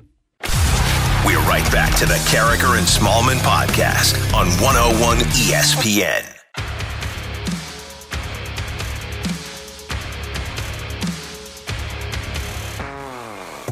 Carriker and Smallman, 9:03. Time check brought to you by Clarkson Jewelers, an officially licensed Rolex jeweler. Major League Baseball's Hall of Fame will announce their voting tonight. They may not get any new Hall of Famers. And Michelle, I got to ask you this question because I've been to the Hall of Fame and I know you love baseball. Will you feel like if Bonds and Clemens specifically aren't in the Hall of Fame, maybe the best position player, one of the 3 or 4 best pitchers of all time, if those guys don't have plaques in the Hall of Fame, will you feel like the Hall of Fame is any less legitimate? I will feel like it's incomplete. I know that there's some gray area there, and I know it's a difficult choice for some of those riders.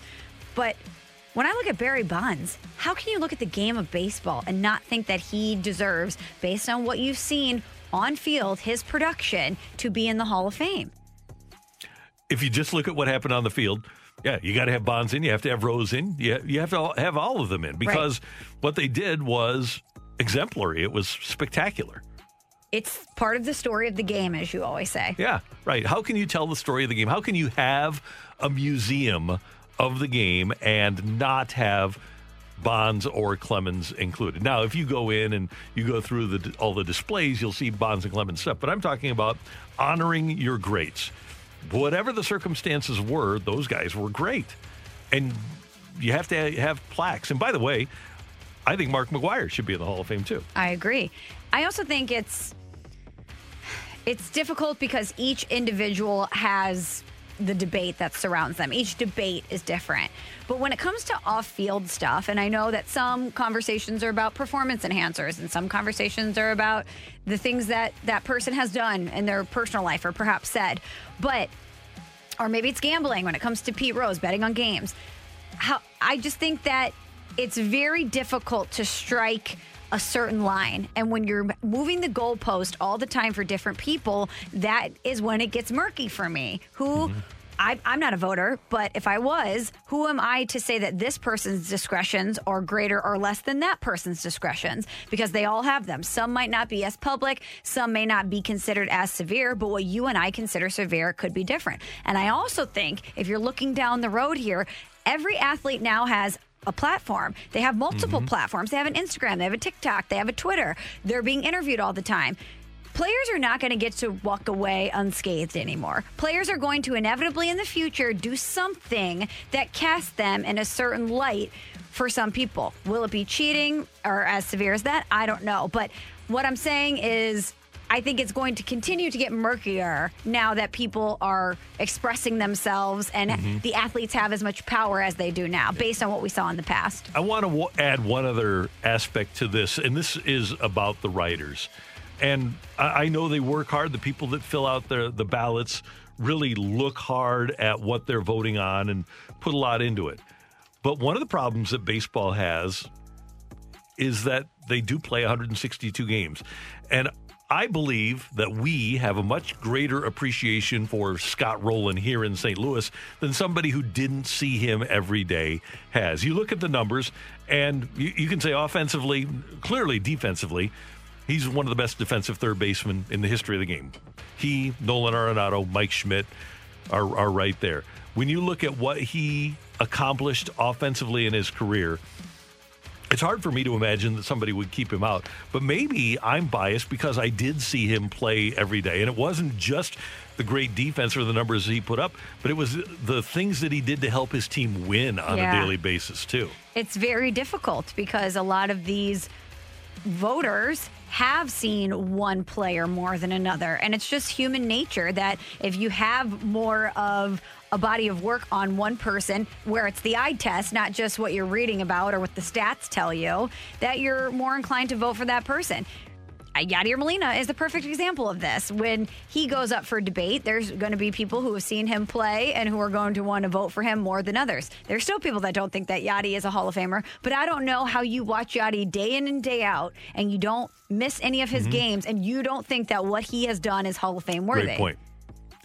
Meanwhile, the Blues are going to start a brief road trip tonight in Vegas. 7 o'clock with the pregame, 8 o'clock the faceoff here on 101 ESPN. And the Blues will play against Alex Pietrangelo for the first time. Our Blues insider from The Athletic, Jeremy Rutherford, spoke to Petro yesterday and asked what it's been like to move to Vegas. Well, unpacking wasn't very, very fun, I'll tell you that much. It's nice when you can just, if you move within the same city, it's a little bit different. This was the first cross-country move, so it was a big ordeal for us, obviously, with four kids. It was difficult. It still is, difficult when you're somewhere for so long, everything's so easy and you're comfortable. And so certainly getting outside of our comfort zone was definitely different for us.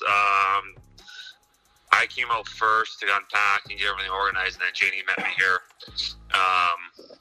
a week later. So you know, again, we're still adjusting, and Jamie's mom has been in town and a few times, my brother-in-law, so it's been nice to at least have the family. It's such an easy flight to get here. That was one of the things that was appealing for us. Jamie's gone back to St. Louis already once too, so that's nice.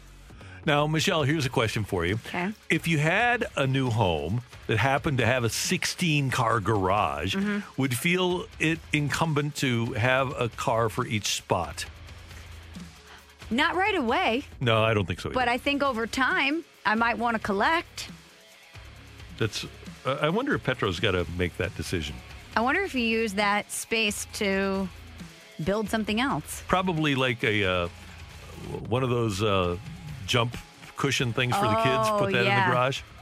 What's it called? Bouncy castle? Yeah, there you go. Bounce house? Well, they don't even need to, in Vegas, they don't need to put it indoors, but they could. It gets pretty hot there sometimes. In that garage. Meanwhile, he is playing against the Blues. What kind of nerves does he have? You know what? A lot of people have asked me if I'm nervous and all that, but I think I made the decision, and I think if it was something that was like a trade middle of the season and I wasn't expecting it, I think maybe it would be a little bit more difficult. But going into the process, you know, we kind of wrapped our head around it once it actually happened, so we're comfortable with it. And I'm sure it'll be a little bit strange tomorrow, but again, I said yes to the guys asked me. I was like, listen, eventually I got to play them, and I'll just do it 8 times in 1 year and get over it. And not only does he get to play them, but he does get to play them 8 times in 1 year. Originally, that wasn't the plan, but the Blues have been moved into the Honda West. What did Petro think when he found out he was going to be playing in the same division as his former team? I mean, I laughed. I was like, oh, of course they're in our division. I don't know. You know, it hasn't really, I don't want to say bothered me, but I've kind of come to peace with it, right? So, I think the weirdest part is when you're still friends with everybody, right? Not just the players, but the staff and everything. That's the hard part. But look, I played against some of these guys in Olympics, and I played against my teammates in World Championships and all that stuff. So, you know, a couple shifts in, get a few bumps here and there. I battled with David Braun for 6 years in between being teammates or whatever it was. So, I mean, you end up having some good battles. I think you enjoy it. I think it'll be a good game. They're a good team. We're a good team. So I think that's the way I'm looking at it. What happens on the ice stays on the ice, and I have no doubt that Petro is going to come out with a certain level of intensity to face his former team. I wouldn't be surprised if his teammates feel the same way about this. They want to go out there and have a good showing for him versus the team that he is no longer with. And the Blues probably feel the same way. I imagine that they're looking at this as a statement game with the 5-1 Golden Knights coming in. They've been playing great. The Blues have obviously had their patterns of winning the first game, losing the second, not being able to maintain that intensity. So not only are they probably wanting to make a statement for their team, for their new teammates, but they need to right this ship and correct this pattern, self-correct this pattern before it gets out of control. And I would like to think that starting this with a certain level of intensity and finishing it with that same level of intensity through the second game should be one of their goals heading into this series. I like that idea, playing with a level of intensity and matching the opponent's effort and intensity throughout. For both games. Novel thought. Both games. Okay, let's do it. Cool? Yeah. Okay, good. Who do you think has more to prove, the Blues without Petro or Petro on his new team? I think the Blues without Pietrangelo. I agree. I totally agree. Because the Golden Knights look great right now. Yep. And we know what he is. Absolutely. And he's still the new guy in town there and hasn't probably settled in 100% yet. But you know eventually what you're going to get from him. Whereas the way that this team gels and this team comes together is still a question mark. That's Michelle. I'm Randy, and thanks to Jeremy Rutherford for the sound from Alex Pietrangelo. He'll have a piece up, or does have a piece up, at The Athletic. Jeremy Rutherford, our Blues insider from The Athletic. Coming up, You're Killing Me, Smalls, on 101 ESPN. We're right back to the Carriker and Smallman podcast on 101 ESPN. Michelle, I got to tell you one more thing about Alex Pietrangelo's Vegas house. Okay. The 16-car garage has a kitchen with a big screen and a couch. The garage? Yeah. Mm-hmm. Yeah, because who doesn't need a kitchen in your garage? Yeah. Everybody's got that fridge out there. I wonder if Petro uses the 3 giant toolboxes. Probably not. Probably not. I would imagine if your home includes a 16-car garage, you're paying someone to do the maintenance on the home. I would. And or so. The cars. Yep, absolutely. It's time for... You're Killing Me, Smalls. I'm just thinking about how sick the garage fridge must be. Oh, no doubt. Most garage fridges are very busted down. they're a little crusty, if you will. Mm-hmm. Yeah. You just keep frozen pizzas and some beer out there. Yeah. This one's spectacular. And there's a sink and cabinets and everything. Great. Yeah. I mean, good for him. Hey, if you have needs, if you have needs and you're capable of fulfilling those needs, go ahead and do it. Is that one of the ultimate signs of luxury, having a top-notch fridge in your garage? Yes. And a full kitchen in your garage is also. A full kitchen in your garage. Okay, Randy, let's pivot. Let's Alex Pietrangelo is a star in the NHL. Yeah. Let's pivot to stars in the NFL. How about that? We know that quarterbacks now are on the move more than they really ever have been. We talk a lot about the power NBA players wield, about their future and getting to where they want to go. But Adam Schefter had a great tweet yesterday, Randy. He said there's roughly 10 quarterbacks, 10, locked into their starting jobs for opening day of the next NFL season. This is expected to be an unprecedented offseason of quarterback movement. He says his over-under of teams changing quarterback this offseason is 18, and he has a list of quarterbacks whose futures are in question. May I read you the names? Yes. Deshaun Watson, as we know. Yeah. Aaron Rodgers, even though we think he'll probably stay in Green Bay, certainly a question mark behind his name. Matthew Stafford's on the move. Dak Prescott, what's going to happen with him? Sam Darnold, Carson Wentz, even though it seems like he's going to stay in Philly, we 100% don't know yet. Jared Goff, Jimmy Garoppolo, Cam Newton, Teddy Bridgewater, Mitchell Trubisky, Jameis Winston, Ryan Fitzpatrick, Alex Smith, and Ben Roethlisberger. And then Schefter adds, that list doesn't include other free agent-to-be quarterbacks such as Andy Dalton, Tyrod Taylor, and Jacoby Brissett. Isn't that amazing?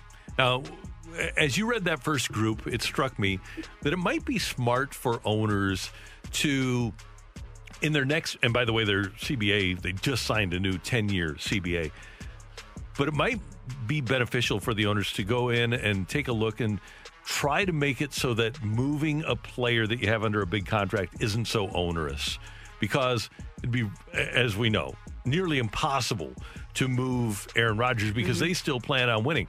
If you move Deshaun Watson, you aren't going to win for 3 or 4 years. But at least you get something in return. Right. I think it's going to be very hard for some of those teams to, Jared Goff would be another one, to move those players. But Carson Wentz. Yeah, that's amazing to think that in the 32-team league that the over-under is 18 teams that could have new quarterbacks. And some of these guys on this list with question marks behind their names are young. Like the fact that a Sam Darnold is on this list is outrageous. Yeah, the evaluation of quarterbacks happens way too fast now. They don't get an opportunity to prove themselves. And that's why you have to give the Packers credit, because they want to develop a guy, and they're going to know what Jordan Love is capable of before he ever probably sets foot on the field for one of their games. Let's remove Deshaun Watson, Aaron Rodgers, and Ben Roethlisberger from the equation here, because we know who those guys are. We feel comfortable saying we know who these guys are. What other name on this list pops out to you that if they went to another location, another franchise, could really make a difference in the way that not only the success of the organization flows, but how we view them as a quarterback?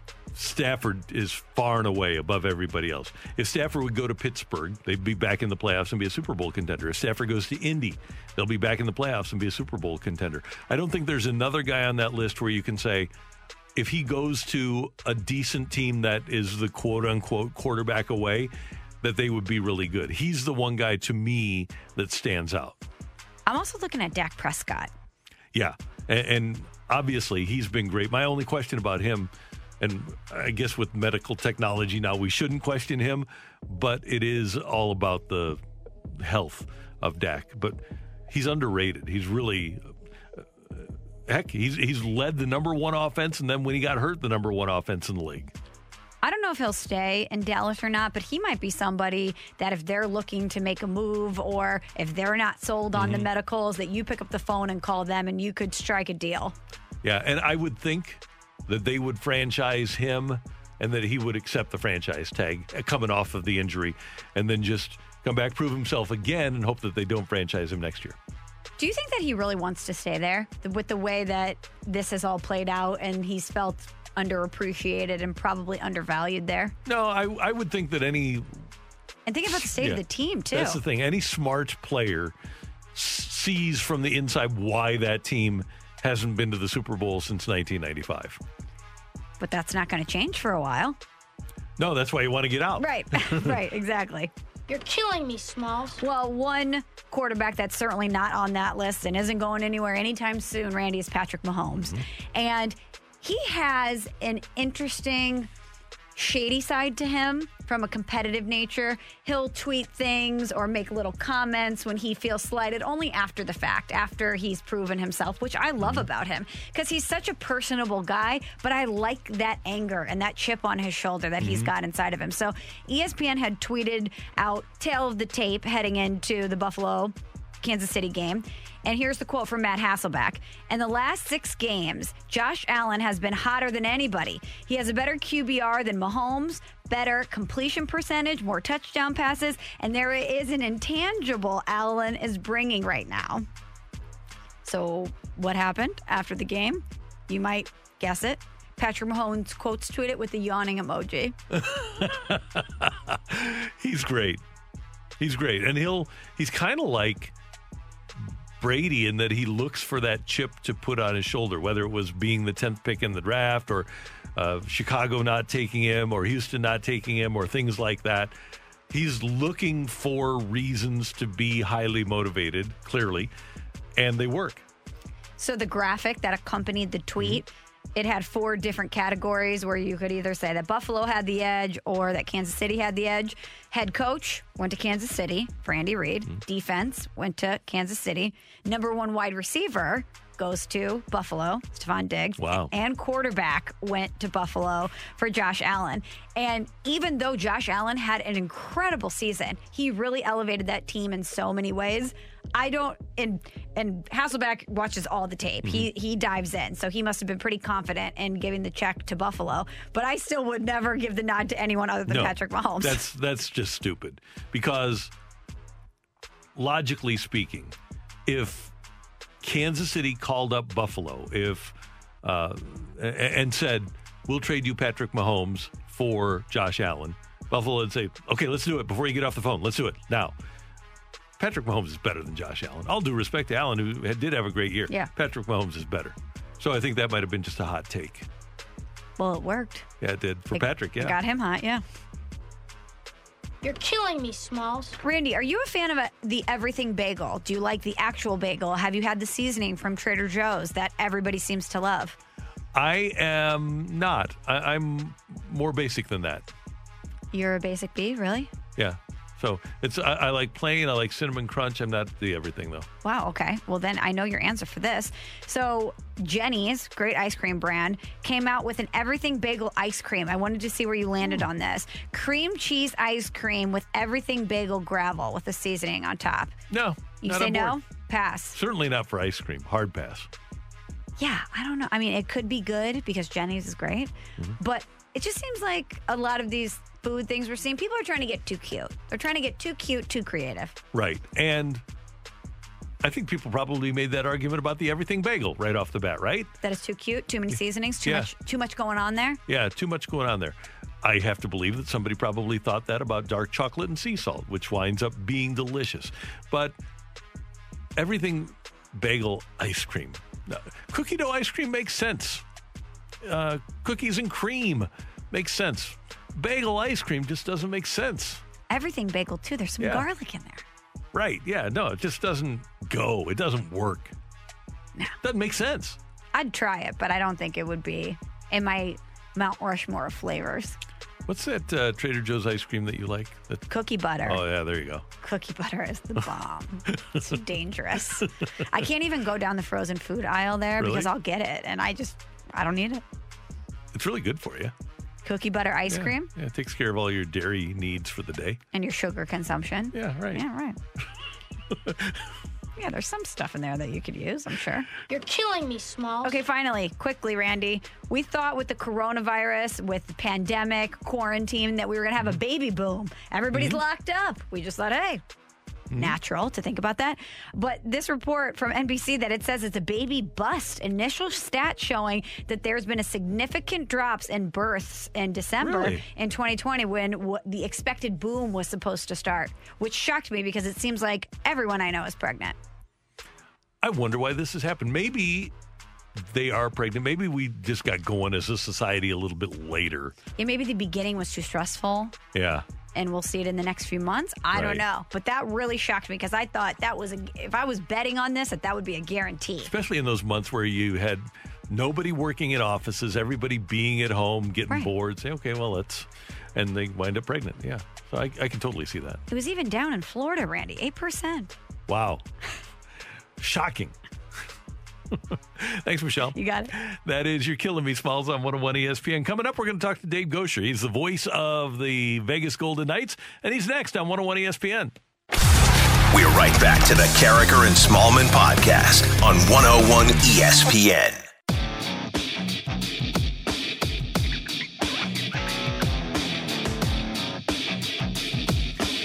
That's Michelle Smallman. I'm Randy Carriker. The Blues in Vegas tonight, 7 o'clock pregame here on 101 ESPN, 8 o'clock face-off with Joe Vitale and Chris Kerber calling the action. And we head now to the Brown and Crouppen Celebrity Line. Dave Gosher is the play-by-play man for the Vegas Golden Knights, and he has been obviously covering Alex Pietrangelo since the start of the season. Dave, thanks so much for taking some time with us this morning here in St. Louis. How you doing? Hey, good, guys. How you doing out there? Everything's great. Let's start with this. How has Petro fit in? I think he's been good, to be honest with you. You know, Pete DeBoer was saying yesterday he thought maybe his last game was his best so far with the Golden Knights, and I think that may coincide with it was the best game they've played overall. I mean, if you look at it, it was a 1-0 win, their last game in Arizona, but, you know, their first 4 games before that, the first 5 games before that, they had found some different ways to win, but I think they felt like they had another gear to get to as a team. I think Pietrangelo would fit into that description overall. But when you look at it, you know, a short training camp, no exhibition games, which, you know, we've tried to kind of emphasize out here, guys, like you can't overstate that. Even though if you're a veteran guy like him, you might only play in 2 or 3. They're valuable, especially coming to a new team. But overall, he has been good, and I think coming off probably his best game so far. Dave, we know that this is a big deal for Petro to face his old team, especially this early in the season. Do you get a sense that the team wants to make a statement for Petro versus the Blues, or is this just another game for them and another strong opponent? Yeah, I'm sure there's part of that, right? Especially before the game, there's probably a lot of talk of it. I would say to a degree, once they drop the puck, Emily, I think then you're just playing, right? You're just kind of getting into the flow of the game, and you want to come away, you know, with a win. But he's, you know, he's been... He talked about it yesterday. I thought it was funny. I hadn't thought of it like this, right? Normally, they'd only play the Blues a couple of times a season, right? Now they're going to play them 8. So we said, what the hell? We might as well get it out of the way and play each other 8 times, you know, that first season since changing teams. But, no, I think there is something special there. I mean, we've had it here in Vegas with some other high-profile guys, you know, with Max Pacioretty and Mark Stone and Marc-Andre Fleury, you know, going back to, you know, the play against their old teams. And, you know, tonight it's going to be Pietrangelo's turn. Dave Gosher, the voice of the Golden Knights, with us on 101 ESPN. Dave, this is an interesting Golden Knights team. Obviously got close again last year. They go out and get Petro during the offseason and made some sacrifices to get Alex Pietrangelo. And Doug Armstrong talks here about having a 3-year window. Is there a window that's open in Vegas, and how long would you suggest that window is? Well, I think it's open for a little while. You know, they signed Pietrangelo long term. Mark Stone's here a long time. You know, and they've got other guys. William Karlsson signed a long term deal. Alex Tuck. It's interesting, guys. You know, Bill Foley and a lot of owners don't talk about it this openly. He talks openly about wanting to win 3 cups in 8 years. So we'll see if that happens or not. But yeah, for them, the window's wide open. You know, it's been amazing to see. And I think, look, it was all set up, obviously, by year one and that amazing run to the Cup final as an expansion team. That put them so many years ahead of your typical expansion teams. And now, you know, coming off going into the conference final last year for the second time in 3 years, and as we sit here right now, tied for the most points in the league early this season. So, yeah, they're here to win it right now. They're not going to just, you know, tiptoe their way into the ocean. They're here to be a team that's going to be a contender every year, and that's, you see them make moves like going out and grabbing somebody like Alex Pietrangelo, which just kind of, I think, is a good way to encapsulate what their mindset is here. Well, they're off to a strong start, Dave, 5-1 record, and as Blues fans head into this series versus Vegas, what are some early trends coming out of this team? What's the early identity of this Vegas Golden Knights team? Well, I think they'd like to take the blueprints of their last game, which was they played smothering team defense in their last game against Arizona. It was the best game they played. I think that, as I said before, if you looked at their first few games, they were, before their last game, they were 4-1. Well, you could have made an argument they could have easily been 2-2. You know, they came back with a goal late against Anaheim to tie it and then win in overtime. They relied on big third periods. They've been the best third period team in the league. The last stat I had was they had outscored teams 11-3 in the third period. So I think, if anything, they'd like to play some more complete games like they did the other night. They've been able to ride both goaltenders, Marc-Andre Fleury and Robin Lehner. I think Fleury's been the better of the two so far, but they've had a straight rotation in net with what they feel. If it's not the best goalie tandem in the league, it's certainly in that discussion. Dave, a couple of years ago, the Blues traded Ryan Reeves to Pittsburgh and got back Oscar Sundquist. And Blues coach Craig Berube calls Sundquist the engine of their team. He's so important to what they do. How important is Ryan Reeves to the success of the Golden Knights? Yeah, significant. And I think his play and the play of his line, which would include Tomas Nosek and Will Carrier, their ability to really kind of set the tone, especially physically with Reeves and with Carrier. But Ryan's, he's a guy that I think we say he drags the team into the battle, yep. Just with his emotion, right? And you've seen that, his time in St. Louis. And, it's a little bit different this year with a shortened season and every game is important, especially now with, I don't think you're going to have a lot of time to catch up later on down the road. But over the course of a long regular season, you're playing that third game in 4 nights somewhere, and you need someone emotionally to drag you into it. And that's what Ryan does. And, a guy that sticks up for his teammates, you guys saw that in his time in St. Louis. He's made a couple of, behind the back or between his legs, no-look pass this year, so all of a sudden they're calling out the Revo pass. So it's, he's throwing his hands off in a different way. But, a significant part of this team. And I think he's got an eye towards, maybe when he's not going to play anymore. He's been pretty involved with getting his own brewing company going up here as well and thinking about the next stages of his life. But, he's been an important piece of the puzzle for them.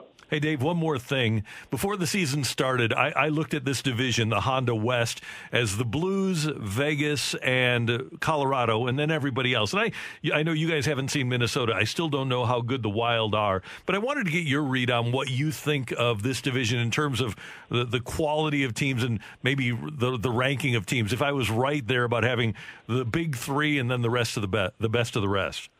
Yeah, I'm with you. We said the same thing out here that, you've got three real power teams in the NHL, not only the West, but the NHL, right, with Vegas and Colorado and St. Louis. I've been surprised by Minnesota, but I give Bill Guerin a lot of credit. Their new GM, he came out and said, look, if I don't change things, then things are not going to change here. And he's made significant changes with that team. We get a couple of looks at Anaheim, still a team in rebuild. We got a look at Arizona. We got 4 straight looks at Arizona. A team that, kind of in the simple, where are they as a team right now? They've kind of, last year they get back to the playoffs for the first time in 8 years, but can they make a push to get back in this year? Haven't seen the Kings yet, but, we know they're in the middle of a rebuild as well. So I think that, when it's all said and done, but I was surprised. I looked down at Colorado's 3-3, out of the gates. But again, I try to kind of keep somewhere in the back of my thinking that, no exhibition games and everybody in the same kind of rocky boat just trying to sort out their game on the fly. And I think, just speaking to Vegas, the fact they've been able to win 5 of their first 6 when at nights they have not been their best, but they found different ways to win, I think is a good sign for them for the future. Should be fun for these next 2. Dave, thanks so much for taking some time with us. We appreciate it. All right, guys. Great to be with you. Take care. See you later. Dave Gosher. He is the play-by-play voice of the Vegas Golden Knights on 101 ESPN. Looking forward to this one tonight and tomorrow. Number 7, Alex Pietrangelo. And, by the way, this is a game that easily, Thursday. If it could have been a series of games that started at 9 or 9:30. I do think the league, to an extent, did the Blues a favor with the schedule, with the 8 o'clock starts in the Pacific time zone. I can handle that a lot better than the 9 or 9:30 starts. Couldn't agree more. Coming up, we're going to cross things over with Dan McLaughlin. Scoops with Danny Mac is coming your way on 101 ESPN. We're right back to the Carriker and Smallman podcast on 101 ESPN.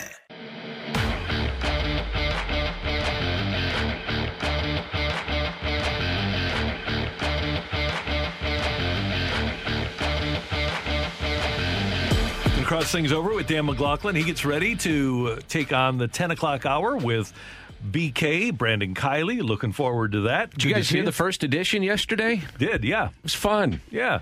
BK does a great job. And Tanner, you guys, I know you have an excellent producer now, but Tanner, pretty sharp. He's very sharp. He's pretty sharp. You've assembled a great team, Dan. It was all my doing. Yeah. Yes, it was all my doing, Michelle. You know, I said, hey, we have to have this guy. We've got to have this guy. No, but it's great. A lot of fun. These are always fun nights when the Blues take on a former teammate, and we've seen it a lot with great players that the Blues have had in the past. Have we ever? Or when the Cardinals take on a former player, when a former player takes on another team. It'll be pretty cool to see Petro suiting up in the number 7 for Vegas against the Blues. Yeah, I'm interested in watching that. I'm also going to be watching the Hall of Fame vote, so I got to be going back and forth if we have a Hall of Famer that gets elected to Major League Baseball's Hall of Fame. But in terms of Petro, I think we've had so much downtime in sports. I don't know if you guys feel this way. Like, we've had so much downtime. Games aren't being played that this just got so much attention, and not to say that it wouldn't have anyway, because he's the captain and he brought the Stanley Cup here, and that would have happened. But I just feel like we've discussed it so much. It's kind of like, yeah, it's the first game. It's going to be odd seeing him out there. There's some memories that come to mind, but yet we talked about it so much. Kind of anticlimactic. Yeah, exactly. I prefer to have it this way. Me too. To have it quickly rip the Band-Aid off, because even though we're watching the Blues and you see Torrey Krug and Mike Hoffman, you see the new additions out there in place of Alex Pietrangelo, to see him in another uniform going against your team, it makes it real. It's reality hitting you in the face. It's over. There's no more to discuss. He's with them. He's now the opponent. And I bet what they do on television, and you can listen to the game on 101 ESPN, and I think the game is on Fox tonight. I would be shocked if they don't have a tease of some sort before the game, and a do-do-do-do-do-do, you know, one of those things. And for 7 baba years or whatever he was, you know, he was the captain of the Blues, and they're going to show him holding the Stanley Cup and some of his great moments and maybe his first goal. And there'll be a look back throughout, I'm sure, the broadcast of milestones of Petro, which will, I think, you know, you'll have those feelings. But once the first game is over, it's over. And I think if you would have had this on an opening night, it'd be different than, to your point, Michelle, that now we're already into the season and teams are kind of getting established. We know what's going on. I just think it'd be not, I guess anticlimactic is the right word, but I think you'll still have some of those feelings of what he meant to all of us, if you're a Blues fan. Torrey Krug bought his house. That's right. Did he really? Pretty cool, yeah. I didn't know that. That's pretty good. I remember, I don't remember who was living in whose house, but either Chaser or Twister was not playing here. One of them was. And the one that was here was renting from the player that was not here. And they fought. Even though the one was renting the house from the other, Chaser and Twister fought. I have a transition here. Travis Ford, I believe, bought Matt Holiday's home here in St. Louis, and Matt Holiday is going to be a guest of our show in the 10 o'clock hour. Oh, there you go. That's called a little segue, you know. Follow the bouncing ball. Just had to tell you that. Look at that. You're a pro, Dan. I remember just, thinking about that. At the old arena, there was a little place that was like midway between the two dressing rooms. And I was walking in. It was like a little kitchenette area. And actually, it was down in the parquet section, but it was before the game. And Twister and Chaser are getting together, and they're parting. And as they're parting and they both start walking away from each other, Chaser goes, "You're just a role player." Is that what he said? And they're the same player, except Twister's a lot bigger than Chaser. I think the oddest thing I saw when I was covering hockey, I don't know if it should be odd or not, but I would be doing the intermission interviews, and I'd look down probably about 30 yards down the hallway, and there's an athlete, a defenseman. His shirt was off, the helmet's off, all the pads are off, but he had the suspenders up to keep the pants or whatever, and his skates are untied. And he's smoking a dart. And it's Alexei Havanoff. And I'm like, there you go. And I said, "Alexei, how are you?" "I are you, Dan." You know, he's like the deep Russian voice, and we'd have a nice conversation as he would have a smoke during the middle of a game. Just casually ripping heaters. Right. Why not? It's hockey, baby, you know? Okay, I have a question for both of you. In the Chase Twist scenario, if someone was renting your house and then they beat you in the fight, do you up their rent? Yes. I think you have to. As the landlord, do you kick something in there? What happens on the ice should stay on the ice, but I might say, hey, maintenance. Maybe some furniture. Something. Furniture, maybe. Show them who's boss. Tupperware of some sort. Something's got to be done. A little gift for you. You know, sorry about your front teeth, but, you know, here's some plates. You know. Yeah. I could see that. You guys ready for the Hall of Fame? I'm excited about this. I get excited about this. We have had multiple discussions about it this morning. Who do you think gets in? Well, you see my list right there, and I'm with you. I don't think anybody does. But, man, I wish we could get past this whole the whole PED thing. Because it just complicates it. Well, it's very hard. Yeah, and I do think, though, that at the end of the day, if you think about the Hall of Fame and you think about trying to teach young people about the history of baseball, you can't tell that story without guys like Clemens and Bonds and McGuire. I would agree. And Sosa. I think if I had a vote, and I don't, it's the writers. I would put in the PED guys. I'd put them all in. I'd put in Bonds. I'd put in Clemens. Ramirez? I would put in Manny Ramirez. I would put in probably Sheffield, Sosa. Sammy? Yeah, I think I do it.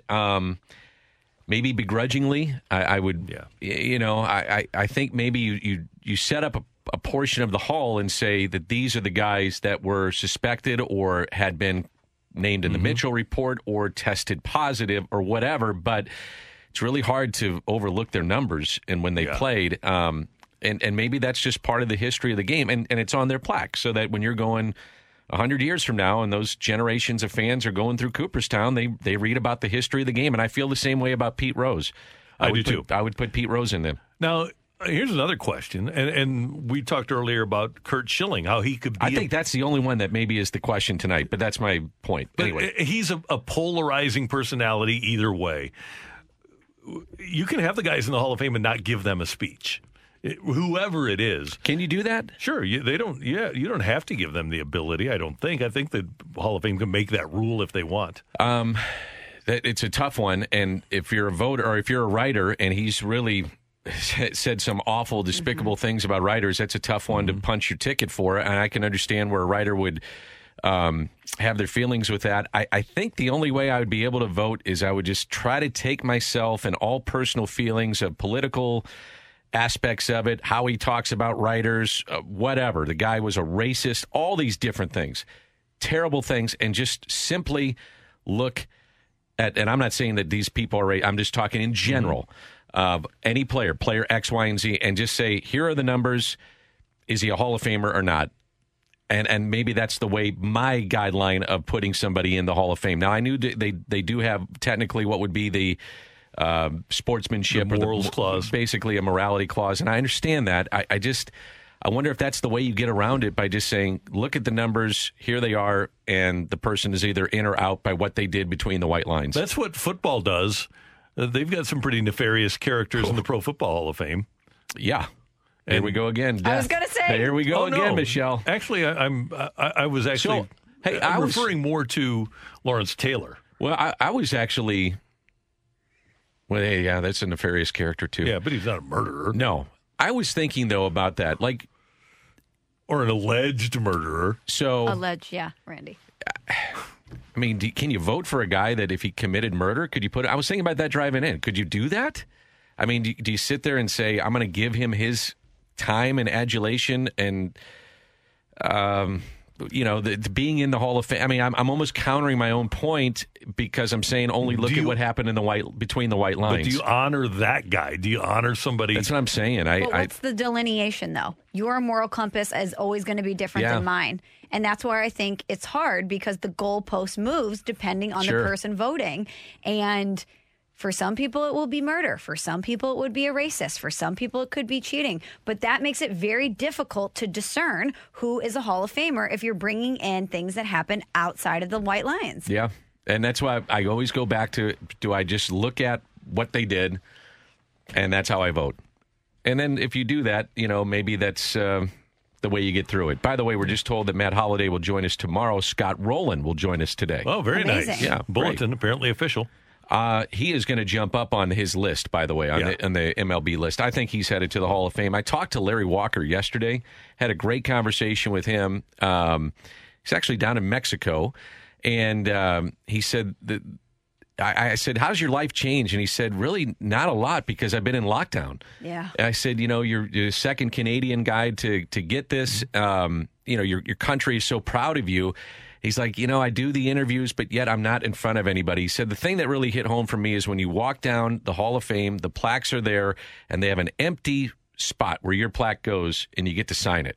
Oh, nice. So cool. And he said, you sign it and they tell you, hey, next time you're here, your plaque is going to be on there, on that wall. And he said that's when it really hit home for him. But he just great things to say about St. Louis, such a class guy. And hopefully Scotty Rowland has that same trajectory that Larry Walker had. Looking forward to you and BK coming up. Okay, looking forward to it. Thanks. That is Dan McLaughlin. Scoops with Danny Mac coming up. Thanks to our producer engineer, Emily Butcher. Thank you, ma'am. Thank you. Great job as always by Michelle. See you tomorrow, Randy. And for all of us, we thank you for tuning in, texting in, being a part of the show till tomorrow morning at 7. Have a great day, St. Louis.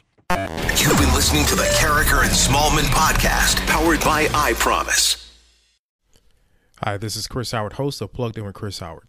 The College Football Playoff Committee made their decision on Sunday, and as much as I loathe the idea of Ohio State losing their way into the College Football Playoff, I 100% agree with OSU making it in over Bama. Nick Saban citing some hypothetical point spreads to prove his point that the Tide deserve a spot in the College Football Playoffs holds little substance when you consider Bama's best win is over Texas. No, the committee got it right. TCU had a great season with far more ranked wins than Bama and didn't deserve to lose their spot after playing a surging Kansas State in a championship game. And Ohio State, while not playing some of their best ball later in the season, was still 12-0 until they came face-to-face with my Wolverines. While the college football playoff system isn't nowhere near as good as it could be, it's better than what we had. And in a few years, it will be better for all of college football. Hi, this is Chris Howard, host of Plugged In with Chris Howard.